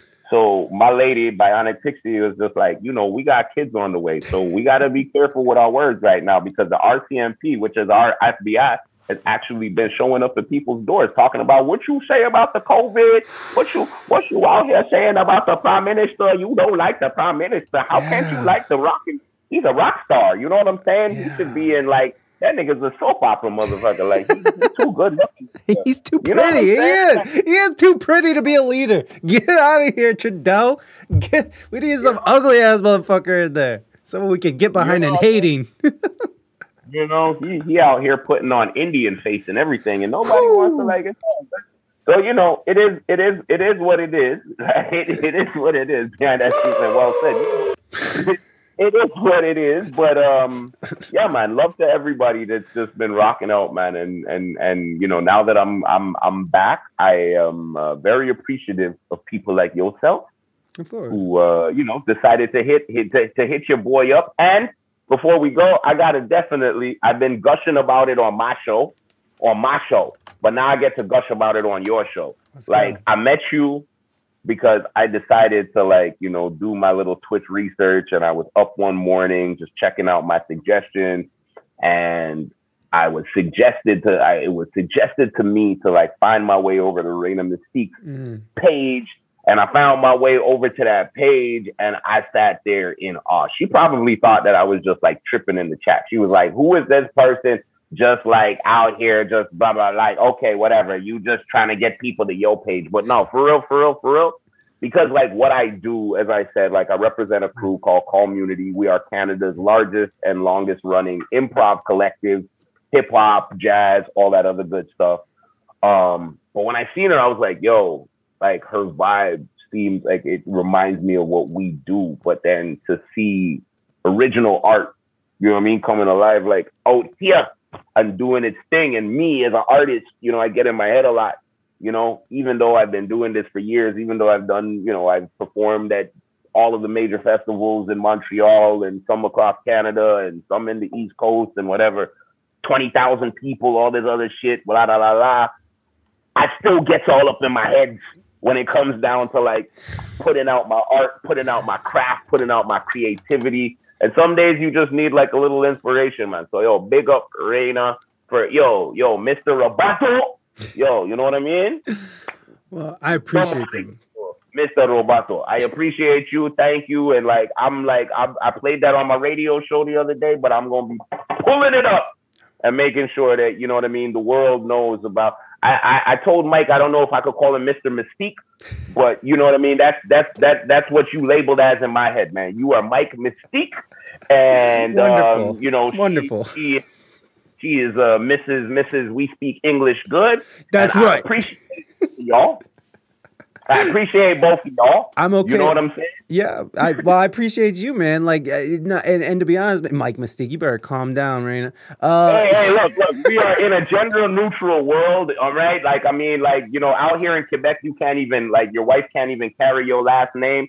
So you know what I mm. mean? You could you could be a man about it. They call me they call me by my lady's last name all the time. I've just gotten used to it. Now I'm Mrs. My lady. I'm Mrs. Pixie. I am Mrs. Bionic Pixie Forever all Pixie. over. yep, I am forever Pixie. That's who I am, and you know what I'm saying. I can't say nothing about it because she bionic. You know what I mean? Hey, you know what I mean? Hey, hey I, I, do. Uh, look, look. I, I'm not. I, I don't really care, but there is 38 percent of me that has machismo running through his brains, going like you're you're Mrs. We speak English good, bro. Ben nah. No, I'm just kidding. I love you, baby. Mm, I love you. Forever preach. Thank you so much for blessing us. I, I would love to do this again sometime. I, you're only six percent Mexican. Oh, sorry, Bonnie. Serenity in the building. hey. we speak English good, Mike. There are so many people in the chat that you need to like check out. Serenity, Don Smooth, uh, Mystical Flex, uh, DJ Blaster. Shout out all my people, Vanessa, my mod.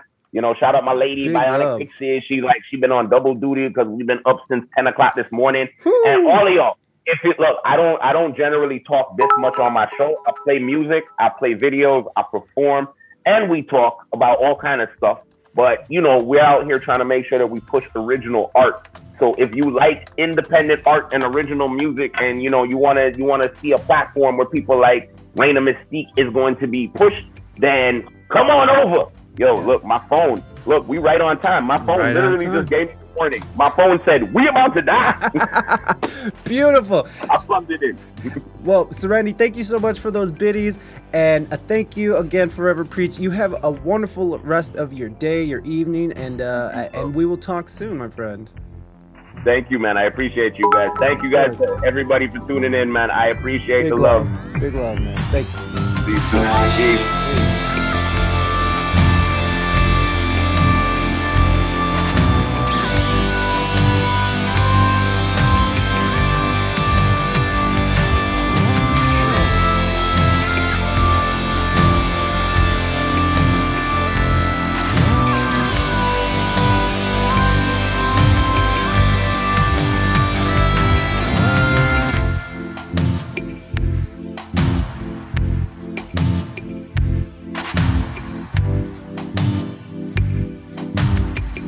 Thank you so much, Preach. I really, really enjoyed that discussion. Um, I, I mean, it was just mind blowing to think about how freedom of speech is so important for creativity and for art and for for for countries that flourished with their fullest p- potential. I mean, my God, no hip hop until the 2000s. What kind of world is that?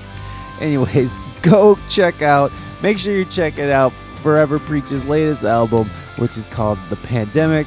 He also does his daily, daily dose uh, show, which I'm watching right now. It's Daily Dose Von's Pond Vibes. So, uh, vibetribe.ca. Uh, go and check him out. He streams every day, mostly uh, at like 10 a.m. for a couple hours. So go give him some love. Twitch.tv slash Forever Preach. Oh, yawn every time now. It's just like my mind is programmed uh, that to yawn every time I do this. It's annoying. Okay. Uh, that's it on me, guys. I'm gonna keep it short and sweet. My stomach hurts. I'm full from Chicago last weekend, so I, I need to go and, and chill out. I didn't sleep well last night. It's just a whole thing. So, all right, guys, be good to your fellow human beings. HJs for everybody. I'll talk to you guys next week with God knows who.